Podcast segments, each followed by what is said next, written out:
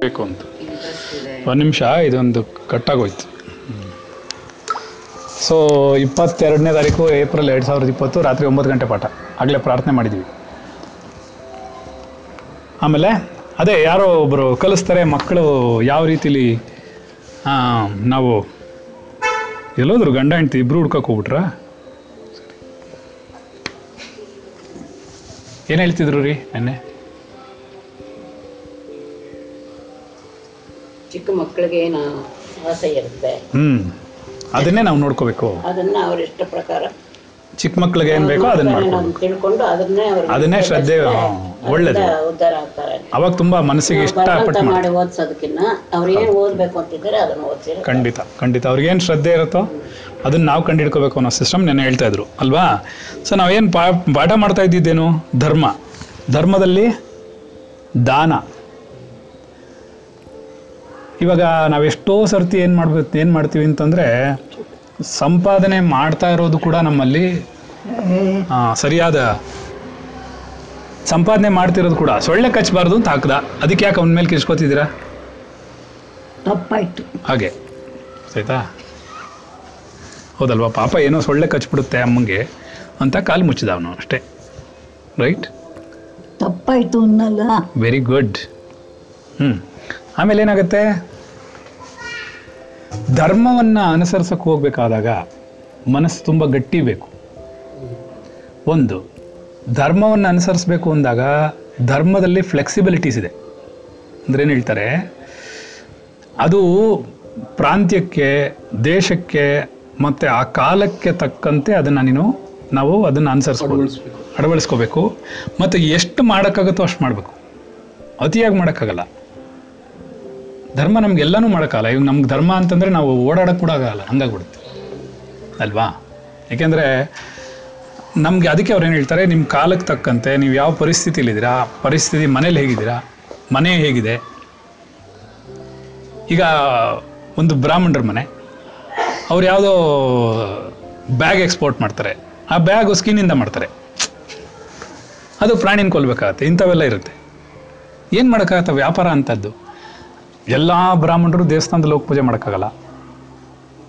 ಹಾಗೆ ನಾನು ಏನು ಹೇಳಕ್ಕೆ ಬರ್ತಾ ಇದ್ದೀನಿ ಅಂದರೆ, ನಾವು ಎಲ್ಲಿ ಹುಟ್ಟಿದ್ದೀವಿ ಯಾರ ಮನೇಲಿ ಹುಟ್ಟಿದ್ದೀವಿ ಅದರಲ್ಲಿ ನಮ್ಮ ಕೈಲಿ ನಾವೇನು ಧರ್ಮ ಮಾಡೋಕ್ಕಾಗುತ್ತೆ? ಅದರಲ್ಲಿ ಅವರು ಅಕಸ್ಮಾತ್ ನಮ್ಮ ತಂದೆ ತಾಯಿಗಳೋ ಇನ್ನೊಬ್ಬರೋ ಪರಂಪರೆನೋ ಏನೋ ತಪ್ಪು ಮಾಡ್ತಿದೆ ಅಂತ ಅನ್ಸಿದ್ರೆ ಅದನ್ನು ನಾವು ತಿದ್ಕೊಳ್ಳೋ ಪ್ರಯತ್ನ ಮಾಡ್ಬೋದು. ನಮ್ಮ ಲೆವೆಲ್ಗೆ ಅವ್ರನ್ನ ತಿದ್ದೋ ಪ್ರಯತ್ನ ಮಾಡೋಕ್ಕಾಗದೇ ಇರ್ಬೋದು. ಅವರು ಎಪ್ಪತ್ತೆಂಬತ್ತು ವರ್ಷದಿಂದ ಹಾಗೆ ಪಳಗ್ಬಿಟ್ಟಿರ್ತಾರೆ. ವಯಸ್ಸಾದವರು ಅವರು ಅವ್ರು ಒಪ್ಕೊಳ್ಳಲ್ಲ. ಅವ್ರು ಅವ್ರದೇ ಸಂಪ್ರದಾಯ ಅಂತಾರೆ ನಮ್ಮದೇ ಸರಿ ಅಂತಾರೆ ನಾವೇ ಸರಿ ಅಂತಾರೆ ಎಲ್ಲ ಹೇಳ್ತಿರ್ತಾರೆ. ನಾವು ಅವ್ರನ್ನ ತಿದ್ದ ಅವಶ್ಯಕತೆ ನಮಗಿಲ್ಲ. ನಾವು ಈ ಜಗತ್ತಿನಲ್ಲಿ ಏನು ಮೊದಲು ತಿಳ್ಕೊಬೇಕಾಗಿರೋದು ಅಂತಂದ್ರೆ ಇನ್ನೊಬ್ಬರನ್ನ ತಿದ್ದಬಾರ್ದು ನಾವು ತಿದ್ಕೋಬೇಕು ಆವಾಗ ನಾವು ಹೇಳಿದ ಮಾತು ಕೇಳ್ತಾರೆ ಜನ ಯಾರು ಯಾಕೆ ನಮ್ಮ ನಮ್ಮ ಮಾತು ಕೇಳಬೇಕು? ನಾವು ಒಂದು ಹೇಳ್ಕೊಡ್ತೀವಿ. ಏನಂತಂದರೆ, ಒಂದು ಸಂತೋಷ, ಇನ್ನೊಂದು ದುಃಖ, ಇದು ಧರ್ಮದಿಂದಲೇ ಉಂಟಾಗೋದು. ಒಂದು ನಿಮಗೆ ಒಂದು ಸರ್ತಿ ಒಂದು ಆ್ಯಂಗಲಲ್ಲಿ ನೋಡಿದ್ರೆ ಅಧರ್ಮ ಅನಿಸುತ್ತೆ. ಇನ್ನೊಂದು ಆ್ಯಂಗಲಲ್ಲಿ ನೋಡಿದ್ರೆ ಧರ್ಮ ಅನಿಸುತ್ತೆ. ಸರಿನಾ? ನಾನು ನಿಮ್ಗೆ ಅವತ್ತು ಉದಾಹರಣೆ ಹೇಳಿದ್ದೆ ಅನಿಸುತ್ತೆ. ನಮ್ಮ ದೇವಸ್ಥಾನ, ನಾವು ದೇವಸ್ಥಾನದಲ್ಲಿ ಹದಿನಾರು ವರ್ಷ ಪೂಜೆ ಮಾಡ್ತಾ ಇದ್ವಿ. ಆ ದೇವಸ್ಥಾನದಲ್ಲಿ ಒಂದು ದಿನ ಏನಾಯಿತು? ಕಳ್ತನ ಆಯಿತು. ಕಳ್ತನ ಆದಾಗ ಏನಾಯಿತು? ಅವನೇನು ಮಾಡಿದ್ದ ಆ ಹುಡುಗ? ಯಾರೋ? ಕದ್ಕೊಂಡು ಹೋದವನು. ಬರೀ ಹುಂಡಿ ದುಡ್ಡು ನಾನು ಸ್ವಲ್ಪ ಅಲ್ಲಲ್ಲೇ ದುಡ್ಡು ಇಟ್ಟಿದ್ದೆ ಒಂದು ಐವತ್ತು ರೂಪಾಯಿ ನೂರು ರೂಪಾಯಿ ನೋಟುಗಳೆಲ್ಲ ಇಟ್ಟಿದ್ದೆ ಅದೆಲ್ಲ ಹುಡುಕ್ಬಿಟ್ಟು ಬರೀ ದುಡ್ಡು ಮಾತ್ರ ತೊಗೊಂಡೋಗಿದ್ದಾನೆ. ಅವನು ಯಾವತ್ತಿಗೂ ಅಂದರೆ ಅವನು ಯಾವುದು ಬೆಳ್ಳಿ ಐಟಮ್ಗಳು ಬೆಳ್ಳಿ ಪಾತ್ರೆಗಳು ಬೆಳ್ಳಿ ಕವಚಗಳು ಎಲ್ಲ ಇತ್ತು. ಅದನ್ನ ಯಾವುದನ್ನೂ ಮುಟ್ಲಿಲ್ಲ ಅವನು.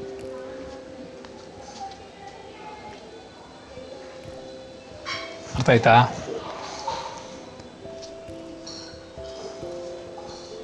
ಅಷ್ಟೇ. ಅದನ್ನ ಹಿನ್ನೆಲೆ ಮಾಡ್ತಾ ಇರಿ. ಕ್ಲೀನಾಗಿರುತ್ತೆ ಯಾರಿಗೆ ಶೀತ ಆದರೂ ಹೆದರ್ಕೋಬೇಡಿ. ಗೊತ್ತಾಯ್ತಾ? ಯಾರಿಗೂ ನಮ್ಮ ಕ್ಲಾಸಲ್ಲಿರೋರು ಎಲ್ಲರಿಗೂ ಹೇಳ್ತಾ ಇದ್ದೀನಿ ನಿಮಗೆ ಶೀತ ಆಯ್ತಾ? ಒಂದು ತೆಳು ಬಟ್ಟೆ ಚೆನ್ನಾಗಿ ಬಿಳಿ ಇದ್ರು ಅಥವಾ ಗಲೀಜಿಲ್ದೇ ಇರೋಂಥದ್ದು. ತೆಳು ಬಟ್ಟೆ ಉಸಿರಾಡೋಕ್ಕಾಗುವಂಥದ್ದು ಅದಕ್ಕೊಂಚೂರು ನೀಲಗಿರಿ ತೈಲ ಹಾಕ್ಕೊಳ್ಳಿ. ನೀಲಗಿರಿ ತೈಲ ಹಾಕ್ಕೊಂಡು ಮೂಗ, ಬಾಯಿ ಮುಚ್ಕೊಳ್ಳಿ ಅಥವಾ ಮೂಗು ಮುಚ್ಕೊಳ್ಳಿ. ಅದರಲ್ಲಿ ಉಸಿರಾಡ್ತಾ ಇರಿ. ಅದಷ್ಟು ಸಾಕು ಕ್ಲೀನ್ ಮಾಡುತ್ತೆಲ್ಲ ನೀವು ಇನ್ಹೇಲ್ ಮಾಡ್ತಿರ್ತೀರಾ? ಒಂದು, ವೈರಸ್ ಅದಕ್ಕೆ ಅಟ್ಯಾಕ್ ಆ ನೀಲಗಿರಿ ತೈಲ ಅದು ಒಂದೆರಡು ಗಂಟೆ, ಮೂರು ಗಂಟೆಗೆಲ್ಲ ಆ ಸ್ಮೆಲ್ ಇದ್ದೇ ಇರುತ್ತೆ. ಆಯಿತಾ? ಆಮೇಲೆ ಅದು ಹೊರಟೋಗುತ್ತೆ. ಬೇಕಾದ್ರೆ ಇನ್ನೊಂದು ಡ್ರಾಪ್ ಹಾಕ್ಕೊಡಿ. ಒಂದೊಂದು ಡ್ರಾಪ್ ಹಾಕಿ ಸಾಕು. ಜಾಸ್ತಿ ಏನು ಬೇಡ. ಅಷ್ಟೇ ಸಾಕು. ಅದೇ ನಿಮಗೆ ಶೀತನ ಪೂರ್ತಿ ಕ್ಲೀನ್ ಮಾಡಿಬಿಡುತ್ತೆ. ಇದು ಸಾಮಾನ್ಯವಾಗಿ ಏನಾಗಿರುತ್ತೆ ಗೊತ್ತಾ? ಬೇಸಿಗೆ ಕಾಲದಲ್ಲಿ ಶೀತ ಆಗೋದಿಲ್ಲ. ಆದರೆ ಅದು ಉಷ್ಣದ ಮೇಲೆ ಆಗಿರುತ್ತೆ ತುಂಬ ಜಾಸ್ತಿ ಉಷ್ಣ ಆಗ್ಬಿಡುತ್ತೆ ಬಾಡಿಲಿ. ಆಯಿತಾ? ಆ ಉಷ್ಣ ಜಾಸ್ತಿ ಆಗ್ಬಿಟ್ರೆ ತಕ್ಷಣ ಅಗ್ನಿರಾಪಹ. ಒಳಗಡೆ ಅಗ್ನಿ ಜಾಸ್ತಿ ಆದರೆ ನೀರು ಕನ್ವರ್ಟ್ ಆಗುತ್ತೆ. ನೀರು ಅಂಶ ಜಾಸ್ತಿ ಆಗ್ಬಿಡುತ್ತೆ ತಕ್ಷಣ ಶೀತ ಆಗ್ಬಿಡುತ್ತೆ. ಮತ್ತೆ ಏನಾಗುತ್ತೆ? ನೀರು ಆಗುತ್ತೆ. ಅಗ್ನಿ ಜಾಸ್ತಿ ಉಷ್ಣ ಜಾಸ್ತಿ ಆಗ್ಬಿಟ್ರೆ. ನಿಮ್ಮ ಶರೀರದಲ್ಲಿ ಉಷ್ಣ ಜಾಸ್ತಿ ಆಗ್ಬಿಟ್ರೆ ಅದು ನೀರು ಆಗಿ ಪರಿವರ್ತನೆ ಆಗ್ಬಿಡುತ್ತೆ. ಅದಕ್ಕೆ ಏನಾಗುತ್ತೆ? ಎಲ್ಲೆಲ್ಲಿ ಉಷ್ಣ ಜಾಸ್ತಿ ಇರುತ್ತೋ ಅಲ್ಲೆಲ್ಲ ನೀರು ಸೇರ್ಕೊಂಡ್ಬಿಡುತ್ತೆ ತಲೆಯಲ್ಲೆಲ್ಲ. ಎಲ್ಲ ಉಷ್ಣ ಸೇರ್ಕೊಂಡಿರುತ್ತೆ ಇಲ್ಲೆಲ್ಲ. ಆ ಉಷ್ಣ ಸೇರ್ಕೊಂಡಿರೋ ಜಾಗದೆಲ್ಲ ನೋವು ಬರೋಕ್ಕೆ ಶುರು ಆಗ್ಬಿಡುತ್ತೆ. ಯಾಕೆ ಅಂದರೆ ಅದು ತಕ್ಷಣ ನೀರಾಗ್ಬಿಡುತ್ತೆ. ನೀರಾಗಿ ಪರಿವರ್ತನೆ ಹೊಂದುತ್ತೆ. ಯಾಕೆ ಅಂದರೆ ಅದು ಪ್ರಕೃತಿ ನಿಯಮ. ಏನು ಹೇಳ್ತಾರೆ ಅದಕ್ಕೆ ಅಂತಂದರೆ ಒಂದು ಸಣ್ಣದಾಗಿ ಹೇಳಿರೋಣ. ಮೊದಲು ಆಕಾಶ ಉತ್ಪತ್ತಿ ಆಯಿತು. ಮೇಲೆ ನೋಡಿ ಕಾಣ್ತಾ? ಅದೇ ಆಕಾಶ ಉತ್ಪತ್ತಿ ಆಯಿತು. ಆಕಾಶ ಅಂದರೆ ಖಾಲಿ ಜಾಗ. ಆಯಿತಾ? ಖಾಲಿ ಜಾಗ ಉತ್ಪತ್ತಿ ಆದಮೇಲೆ ಏನಾಗುತ್ತೆ? ಏನು ಸೇರ್ಕೊಳ್ಳುತ್ತೆ ಅದಕ್ಕೆ? ವಾಯು. ಗಾಳಿ ಅಂದರೆ ಸಾಮಾನ್ಯ ಗಾಳಿ ವಾಯು ಅಂದರೆ ವಾಯುದೇವ. ಅದು ಟೋಟಲ್ ಕಂಟ್ರೋಲ್ ಅದಕ್ಕೆ ನಾವು ವಾಯು ಅಂತ ಹೇಳಬೇಕು. ಆಯಿತಾ? ಗಾಳಿ ಅಂತ ಹೇಳ್ಬೋದು. ಗಾಳಿ ಅನ್ನೋದು ಒಂದು ಸಣ್ಣ ಗಾಳಿ. ನೀವು ಇಲ್ಲಿ ಬೀಸುತ್ತಲ್ಲ ಅದು ಗಾಳಿ. ವಾಯು ಅನ್ನೋದು ಎಲ್ಲ ಕಡೆ ಇರುವಂಥದ್ದು ಸೊ ಅದಕ್ಕೆ ಅದನ್ನು ಆ ಟೆಕ್ನಿಕಲ್ ಟರ್ಮ್ಸಲ್ಲೇ ಹೇಳಬೇಕು. ಏನಾಗುತ್ತೆ? ಆಕಾಶದಲ್ಲಿ ವಾಯು ಸೇರ್ಕೊಳ್ತು. ವಾಯು ಏನು ಮಾಡುತ್ತೆ? ವಾಯು ವಿರುದ್ಧ ದಿಕ್ಕದಲ್ಲಿ ಸುತ್ತ ಚಲಿಸಕ್ಕೆ ಶುರು ಮಾಡುತ್ತೆ ಅದು. ಈಗ ಇಲ್ಲಿ ಉತ್ಪತ್ತಿ ಆಯಿತು ಗಾಳಿ ಅಂತಂದರೆ ಅದು ಈ ಕಡೆ ವಿರುದ್ಧ ದಿಕ್ಕುಗಳಲ್ಲಿ ಓಡುತ್ತೆ ಅಂದರೆ ಈ ಕಡೆನೂ ಸುತ್ತುತ್ತೆ ಈ ಕಡೆನೂ ಸುತ್ತುತ್ತೆ. ರೌಂಡ್ ಆಗಿರೋದ್ರಿಂದ ಭೂಮಿ ಭೂಗ್ರಹ ರೌಂಡ್ ಆಗಿರೋದ್ರಿಂದ ಆಕಾಶವು ರೌಂಡ್ ಆಗಿರೋದ್ರಿಂದ ಅದು ಸುತ್ತಿ ಸುತ್ತಿ ಒಂದು ಬಡೆ ಬಂದು ವಾಪಸ್ ಹೊಡ್ಕೊಳ್ಳುತ್ತೆ. ಆಪೋಸಿಟ್ ಡೈರೆಕ್ಷನ್ ಬಂದ್ಬಿಡುತ್ತೆ ಎದುರುಗಡೆ. ಕರೆಕ್ಟಾ ಹಂಡ್ರೆಡ್ ಆ್ಯಂಡ್ ಏಯ್ಟಿ ಡಿಗ್ರೀಸಲ್ಲಿ ಏನಾಗುತ್ತೆ ಅದು? ಆಪೋಸಿಟ್ ಆಗಿಬಿಡುತ್ತೆ. ತ್ರೀ ಸಿಕ್ಸ್ಟಿ ಡಿಗ್ರೀಸ್ ಬಂದರೆ ಒಂದಾಗುತ್ತೆ. ನೂರ ಎಂಬತ್ತು ಡಿಗ್ರಿಲಿ ಏನಾಗುತ್ತೆ ಅದು? ಮುಖ ಮುಖ ಡಿಕ್ಕಿ ಹೊಡೆಯುತ್ತೆ, ಆ ಕಡೆಯಿಂದ ಈ ಕಡೆಯಿಂದ. ಅದೆರಡು ಒಡ್ಕೊಂಡಾಗ ಏನಾಗುತ್ತೆ? ಅಗ್ನಿ ಉತ್ಪತ್ತಿ ಆಗುತ್ತೆ, ಅದರಿಂದ. ಏನಾಯ್ತು? ಹ್ಮ್. ಅಗ್ನಿ ಏನಾಗುತ್ತೆ? ಸಿಕ್ಕಾಪಟ್ಟೆ ಕುದ್ದು, ಅದು ಕಾವು ಜಾಸ್ತಿ ಆಗಿ ಆಗಿ ಆಗಿ ಅದು ಆವಿ ಆಗುತ್ತೆ ಆವಿಯಾಗಿ ಪರಿವರ್ತನೆ ಹೊಂದುತ್ತೆ. ಅದು ನೀರಾಗತ್ತೆ. ಆ ಹನಿಗಳು, ನೀರಿನ ಹನಿಗಳು ಉತ್ಪತ್ತಿ ಆಗುತ್ತೆ ಬೆಂಕಿಯಿಂದ. ಗೊತ್ತಾಯ್ತಾ? ನೀವು ಬೆಂಕಿ ಮೇಲೆ ಯಾವತ್ತೂ ಕೈ ಇಟ್ಟು ನೋಡ್ರಲ್ಲ. ಇಟ್ಟು ನೋಡಿದ್ರೆ ನಿಮಗೆ ಅದು ಬೇಗ ಗೊತ್ತಾಗುತ್ತೆ ಅದು ಅಲ್ವಾ ನೀವು ಇದರಲ್ಲಿ ನಾವು ಟ್ರೈನ್ ಇಂಜನ್ಲೆಲ್ಲ ಹೋಗಿದ್ದೀವಿ ಕೋಲ್ ಇಂಜನಲ್ಲಿ ಆ ಕೋಲ್ ಇಂಜನಲ್ಲಿ ನಿಂತ್ಕೊಳ್ಳೋಕ್ಕಾಗಲ್ಲ ಅಷ್ಟು ಅಬೆ ಹೊಡಿತಾ ಇರುತ್ತೆ. ಅದು ನೀರಾಗಿ ಪರಿವರ್ತನೆ ಹೊಂದುತ್ತೆ. ಆ ನೀರಾಗಿ ಪರಿವರ್ತನೆ ಹೊಂದೋದೇ ಸಿಸ್ಟಮ್ಮು ಆ ನೀರು ಏನಾಗುತ್ತೆ ಅಂತಂದರೆ ಒಂದೇ ಕಡೆ ಸ್ಟ್ಯಾಗ್ನೇಟ್ ಆಗ್ಬಿಡುತ್ತೆ ಸಮುದ್ರ ಥರ ಆ ಸಮುದ್ರದಂತೆ ನೀರು ಸ್ಟ್ಯಾಗ್ನೇಟ್ ಆಗಿ ಆಗಿ ಲಕ್ಷಾಂತರ ವರ್ಷಗಳಾಗಿ ಅದ್ರ ಮೇಲೆ ಕಸ ಬಿದ್ದು ಕಸ ಬಿದ್ದು ಕಸ ಬಿದ್ದು ಭೂಮಿಯ ಕನ್ವರ್ಟ್ ಆಗುತ್ತೆ. ಇದೇ ಸೃಷ್ಟಿ. ಅರ್ಥ ಆಯ್ತಾ? ಅದನ್ನು ಉಪನಿಷತ್ತುಗಳಲ್ಲಿ ಮತ್ತು ವೇದಗಳಲ್ಲಿ ಹೇಳ್ತಾರೆ. ಆತ್ಮನ ಆಕಾಶ ಸಂಭೂತ ಆತ್ಮನನ್ನುವಂತಹ ಬಂದಿದ್ದಾನೆ ಅವನಿಂದ ಈ ಆಕಾಶ ಉತ್ಪತ್ತಿ ಆಗುತ್ತೆ. ಖಾಲಿ ಜಾಗ. ಖಾಲಿ ಜಾಗ ಬಂದ ತಕ್ಷಣ ಗಾಳಿ ತುಂಬಿಕೊಳ್ಳುತ್ತೆ. ನಿಮ್ಮ ಸೈನ್ಸ್ ಹೇಳಿದೆ ಅದು. ನೀವು ಕಲ್ತಿದ್ದೀರಾ ಎಲ್ಲರೂ ಹೌದಾ? ಗಾಳಿ ಖಾಲಿ ಜಾಗ ಇದ್ದರೆ ಗಾಳಿ ಇರುತ್ತೆ. ಇಲ್ಲ ಅಂತ ಹೇಳೋಕ್ಕೆ ಸಾಧ್ಯನಾ ನೀವು? ಇಲ್ಲವೇ ಇಲ್ಲ. ಆಗಿರಲೇಬೇಕು ಅದು. ಗಾಳಿ ಇದ್ರೇ ಬದುಕೋಕ್ಕಾಗದು ನಾವು. ಸೊ ಇಲ್ಲೆಲ್ಲ ಖಾಲಿ ಜಾಗ ಇದೆ. ಕಣ್ಮುಟ್ಕೋಬೇಡಿ, ಉರಿಯುತ್ತೆ. ಕಣ್ಣಿಗೆ ಬೇಕಾದ್ರೆ ಬೇರೆ ಬಟ್ಟೆ ಇಟ್ಕೊಳ್ಳಿ. ಇದು ನೀಲಗಿರಿ ಅಲ್ವಾ? ನೀಲಗಿರಿತೆಲ್ಲ ಕಣ್ಣಿಗೆ ಟಚ್ ಆದರೆ ಉರಿಯುತ್ತೆ. ಹಾಗೇನಾಗುತ್ತೆ? ಗಾಳಿ. ಗಾಳಿ ಏನು ಮಾಡುತ್ತೆ? ಘರ್ಷಣೆಯಿಂದ ಒಂದಕ್ಕೊಂದು ಹೊಡ್ಕೊಂಡಾಗ ಬೆಂಕಿ ಆಗುತ್ತೆ. ಆತ್ಮನ ಆಕಾಶ ಸಂಭೂತ, ಆಕಾಶಾದ್ ವಾಯು ವಾಯೋರಗ್ನಿ ಅಗ್ನೇರಾಪ, ಆಪ ಪೃಥಿವೀಂ ಪೃಥಿವ್ಯಾಂ ಔಷಧಯ ಔಷಧೀಭ್ಯೋನ್ನಂ ಅನ್ನಾತ್ ಪ್ರಾಣಾತ್ ಜಾಯತೆ ಅಂತ ಶುರುವಾಗುತ್ತೆ. ಹೇಗೆ ಸೃಷ್ಟಿ ಬರುತ್ತೆ ಅಂತ ಹೇಳ್ತಾ ಹೋಗುತ್ತೆ. ಆತ್ಮನಿಂದ ಆಕಾಶ ಖಾಲಿ ಜಾಗ ಉಂಟಾಗುತ್ತೆ ಅದರಲ್ಲಿ ಗಾಳಿ ಸೇರ್ಕೊಳ್ಳುತ್ತೆ ಅಂದರೆ ವಾಯು ಸೇರ್ಕೊಳ್ಳುತ್ತೆ ವಾಯು ಒಂದಕ್ಕೊಂದು ಬಡ್ಕೊಳ್ಳುತ್ತೆ ಹೊಡ್ಕೊಳ್ಳೋದ್ರಿಂದ ಘರ್ಷಣೆ ಉಂಟಾಗುತ್ತೆ. ಘರ್ಷಣೆ ಉಂಟಾಗಿದ ತಕ್ಷಣ ಏನಾಗುತ್ತೆ? ಬೆಂಕಿ ಉಂಟು. ಬೆಂಕಿ ಉತ್ಪತ್ತಿ ಆಗುತ್ತೆ. ಘರ್ಷಣೆ ಯಾಕಾಗತ್ತೆ ಅಂತ ನೀವು ಬಿಲೀವ್ ಮಾಡೋಕ್ಕೋಗಲ್ಲ ನೀವು ನಮಗೆ ಈ ಅಕ್ಷಿ ಅಂತ ನಾವು ಸೀನ್ತೀವಿ ನೋಡಿ. ಇದು ನಿಮಗೆ ಗೊತ್ತಾಗತ್ತಾ? ಕ್ಯಾಶುವಲ್ ಆಗಿರುತ್ತೆ. ಅಕ್ಷಿ ಅಂತೀರ ನೀವು ಅಷ್ಟೇ ಅಲ್ವಾ? ಈ ಅಕ್ಷಿ ಅಂದಿದ್ದ ಗಾಳಿ ಬಾಯಿಂದ ಏನು ಬರುತ್ತೋ ಅದು ಅಕ್ಯುಮಿಲೇಷನ್ ಆಗುತ್ತೆ. ಎಷ್ಟು ಜನ ಜಗತ್ತಿನಲ್ಲಿ ಅಕ್, ಅಕ್ಷಿ ಅಂತ ಹೇಳ್ತಾರೋ ಅದೆಲ್ಲ ಬೇರೆ ವಾಯುವಾಗಿ ಅಕ್ಯುಮುಲೇಟ್ ಆಗುತ್ತೆ. ಅದು ಒಂದು ಜಾಗದಲ್ಲಿ hundred and seventy kilometers per hour ಹೋಗುತ್ತಂತೆ speed ಯೋಚನೆ ಮಾಡ್ಕೊಳ್ಳಿ. ನೂರ ಎಪ್ಪತ್ತು ಕಿಲೋಮೀಟರ್ ಸ್ಪೀಡಲ್ಲಿ ಹೋಗುತ್ತಂತೆ. ನೀನು ಬರೀ ಅಕ್ಷಿಯಿಂದಿದ್ದು. ಅಂದರೆ ನೀನು ವಾಯುನೇನಾಗ್ಬೋದು ಜಾಸ್ತಿ ಆಯ್ತು. ವಾಯು ನೀವು ನಾ ಇದು ಮಾಡೋಕ್ಕೆ ಆಗಲ್ಲ ಏನು ಅವನು ಎತ್ಕೊಂಡು ಹೋಗ್ತಾನೆ ಭೂಮಿಗಳನ್ನೇ ಬೇಕಾರೆ ಅಂತವನು. ಅಷ್ಟು ಶಕ್ತಿ ಉಳ್ಳದು ಅದು ಘರ್ಷಣೆ ಉಂಟಾಗುತ್ತೆ. ನಿಮ್ಮ ಶರೀರದಲ್ಲೂ ಅದೇ ಆಗುತ್ತೆ. ನಿಮ್ಮ ಶರೀರದಲ್ಲಿ ಎಲ್ಲೆಲ್ಲಿ ಖಾಲಿ ಜಾಗ ಇದೆಯೋ ಎಲ್ಲ ವಾಯು ತುಂಬಿಕೊಳ್ಳುತ್ತೆ. ಅದಕ್ಕೆ ಊಟ ಸರಿಯಾಗಿ ಮಾಡಿ ಬೆಳಗ್ಗೆಯಿಂದ ರಾತ್ರಿವರೆಗೂ ಖಾಲಿ ಹೊಟ್ಟೆ ಬಿಟ್ಟಿದ್ರೆ ಖಾಲಿ ಗುಡು ಗುಡು ಗುಡು ಗುಡು ಅಂತಾರೆ. ಯಾಕೆ? ವಾಯು ಸೇರ್ಕೊಂಡ್ಬಿಡ್ತು ಅದು ಹೋಗಲೇಬೇಕು. ಇಲ್ಲ ಬೇದಿ ಆಗುತ್ತೆ ನಾಳೆ ಬೆಳಗ್ಗೆ, ಇಲ್ಲ ಅದು ಅಪಾನ ವಾಯಿಲು ಹೋಗಬೇಕು. ಉಷ್ಣ ಜಾಸ್ತಿ ಆಗಿಬಿಡುತ್ತೆ. ಆ ಉಷ್ಣ ಜಾಸ್ತಿ ಆಗಿದ ತಕ್ಷಣ ಎಲ್ಲ ಬರುತ್ತೆ ಅಸಿಡಿಟಿ ಬರುತ್ತೆ. ಬಂದ್ಬಿಟ್ಟು ಏನು ಮಾಡುತ್ತೆ? ಅಗ್ನಿ ರಾಪಹ. ಅಗ್ನಿ ಏನಾಗುತ್ತೆ? ಆ ಘರ್ಷಣೆಯಿಂದ ಅಗ್ನಿ ಉಂಟಾಗತ್ತೆ. ಅಗ್ನಿ ಒಂದಕ್ಕೊಂದು ಬಡ್ಕೊಂಡ್ರೆ ಅಗ್ನಿ ಉಂಟಾಗುತ್ತೆ. ಅರ್ಥ ಆಯ್ತಾ ಆ ಒಬ್ಬ ಅಗ್ನಿ ಉಂಟಾಗಿದ್ದು ಚೆನ್ನಾಗಿ ಅಗ್ನಿ ಉರಿದು ಉರಿದು ಉರಿದು ಉರಿದು. ಏನಾಗುತ್ತೆ? ಬೂದಿ ಆಗುತ್ತಾ? ನೀರಾಗತ್ತೆ. ನೀರಾಗಿ ಪರಿವರ್ತನೆ ಹೊಂದತ್ತೆ. ಹಾಗೆ ನಿಮಗೂ ಏನಾಗುತ್ತೆ? ಶರೀರದಲ್ಲಿರುವಂತಹ ಉಷ್ಣಾಂಶ ಅಧಿಕವಾದಾಗ ಅದನ್ನು ಕೂಲ್ ಮಾಡೋಕ್ಕೆ ಅಗ್ನಿ ನೀರಾಗ್ಬಿಡುತ್ತೆ. ನೀರಾಗಿದ ತಕ್ಷಣ ಶೀತ ಆಗ್ಬಿಡುತ್ತೆ. ನಾರ್ಮಲ್ಲಾಗಿ ನೈಂಟಿ ನೈನ್ ಪರ್ಸೆಂಟು ಉಷ್ಣದ ಮೇಲೆ ಶೀತ ಆಗುತ್ತೆ. ಅದು ಯಾರಿಗೂ ಗೊತ್ತಿಲ್ಲ. ಅದಕ್ಕೆ ನಾವು ಮೆಡಿಸನ್ನು ಶೀತದ ತೊಗೋತೀವಿ. ಶೀತದ್ದೆಲ್ಲ ತಗೊಳ್ಳೋದು. ಇದಕ್ಕೆ ಮೆಡಿಸನ್ ಏನು ಗೊತ್ತಾ? ಎಳ್ನೀರು ಮಜ್ಜಿಗೆ. ಇಂಥವು ಮೆಡಿಸನ್ನು ಯಾಕೆಂದರೆ ಉಷ್ಣದ ಮೇಲೆ ಆಗಿದ್ರೆ. ಗೊತ್ತಾಗತ್ತೆ ಇದು ಉಷ್ಣ ಅದೇ ಬೇಸಿಗೆಗಾಲದಲ್ಲಿ ಶೀತ ಆಗುತ್ತೆ ಅಂದರೆ ಅದು ಉಷ್ಣದ ಮೇಲೆ ಆಗೋದು. ಚಳಿಗಾಲದಲ್ಲಿ ಶೀತ ಆಗುತ್ತೆ ಅಂದರೆ ಶೀತದಿಂದ ಆಗೋದು.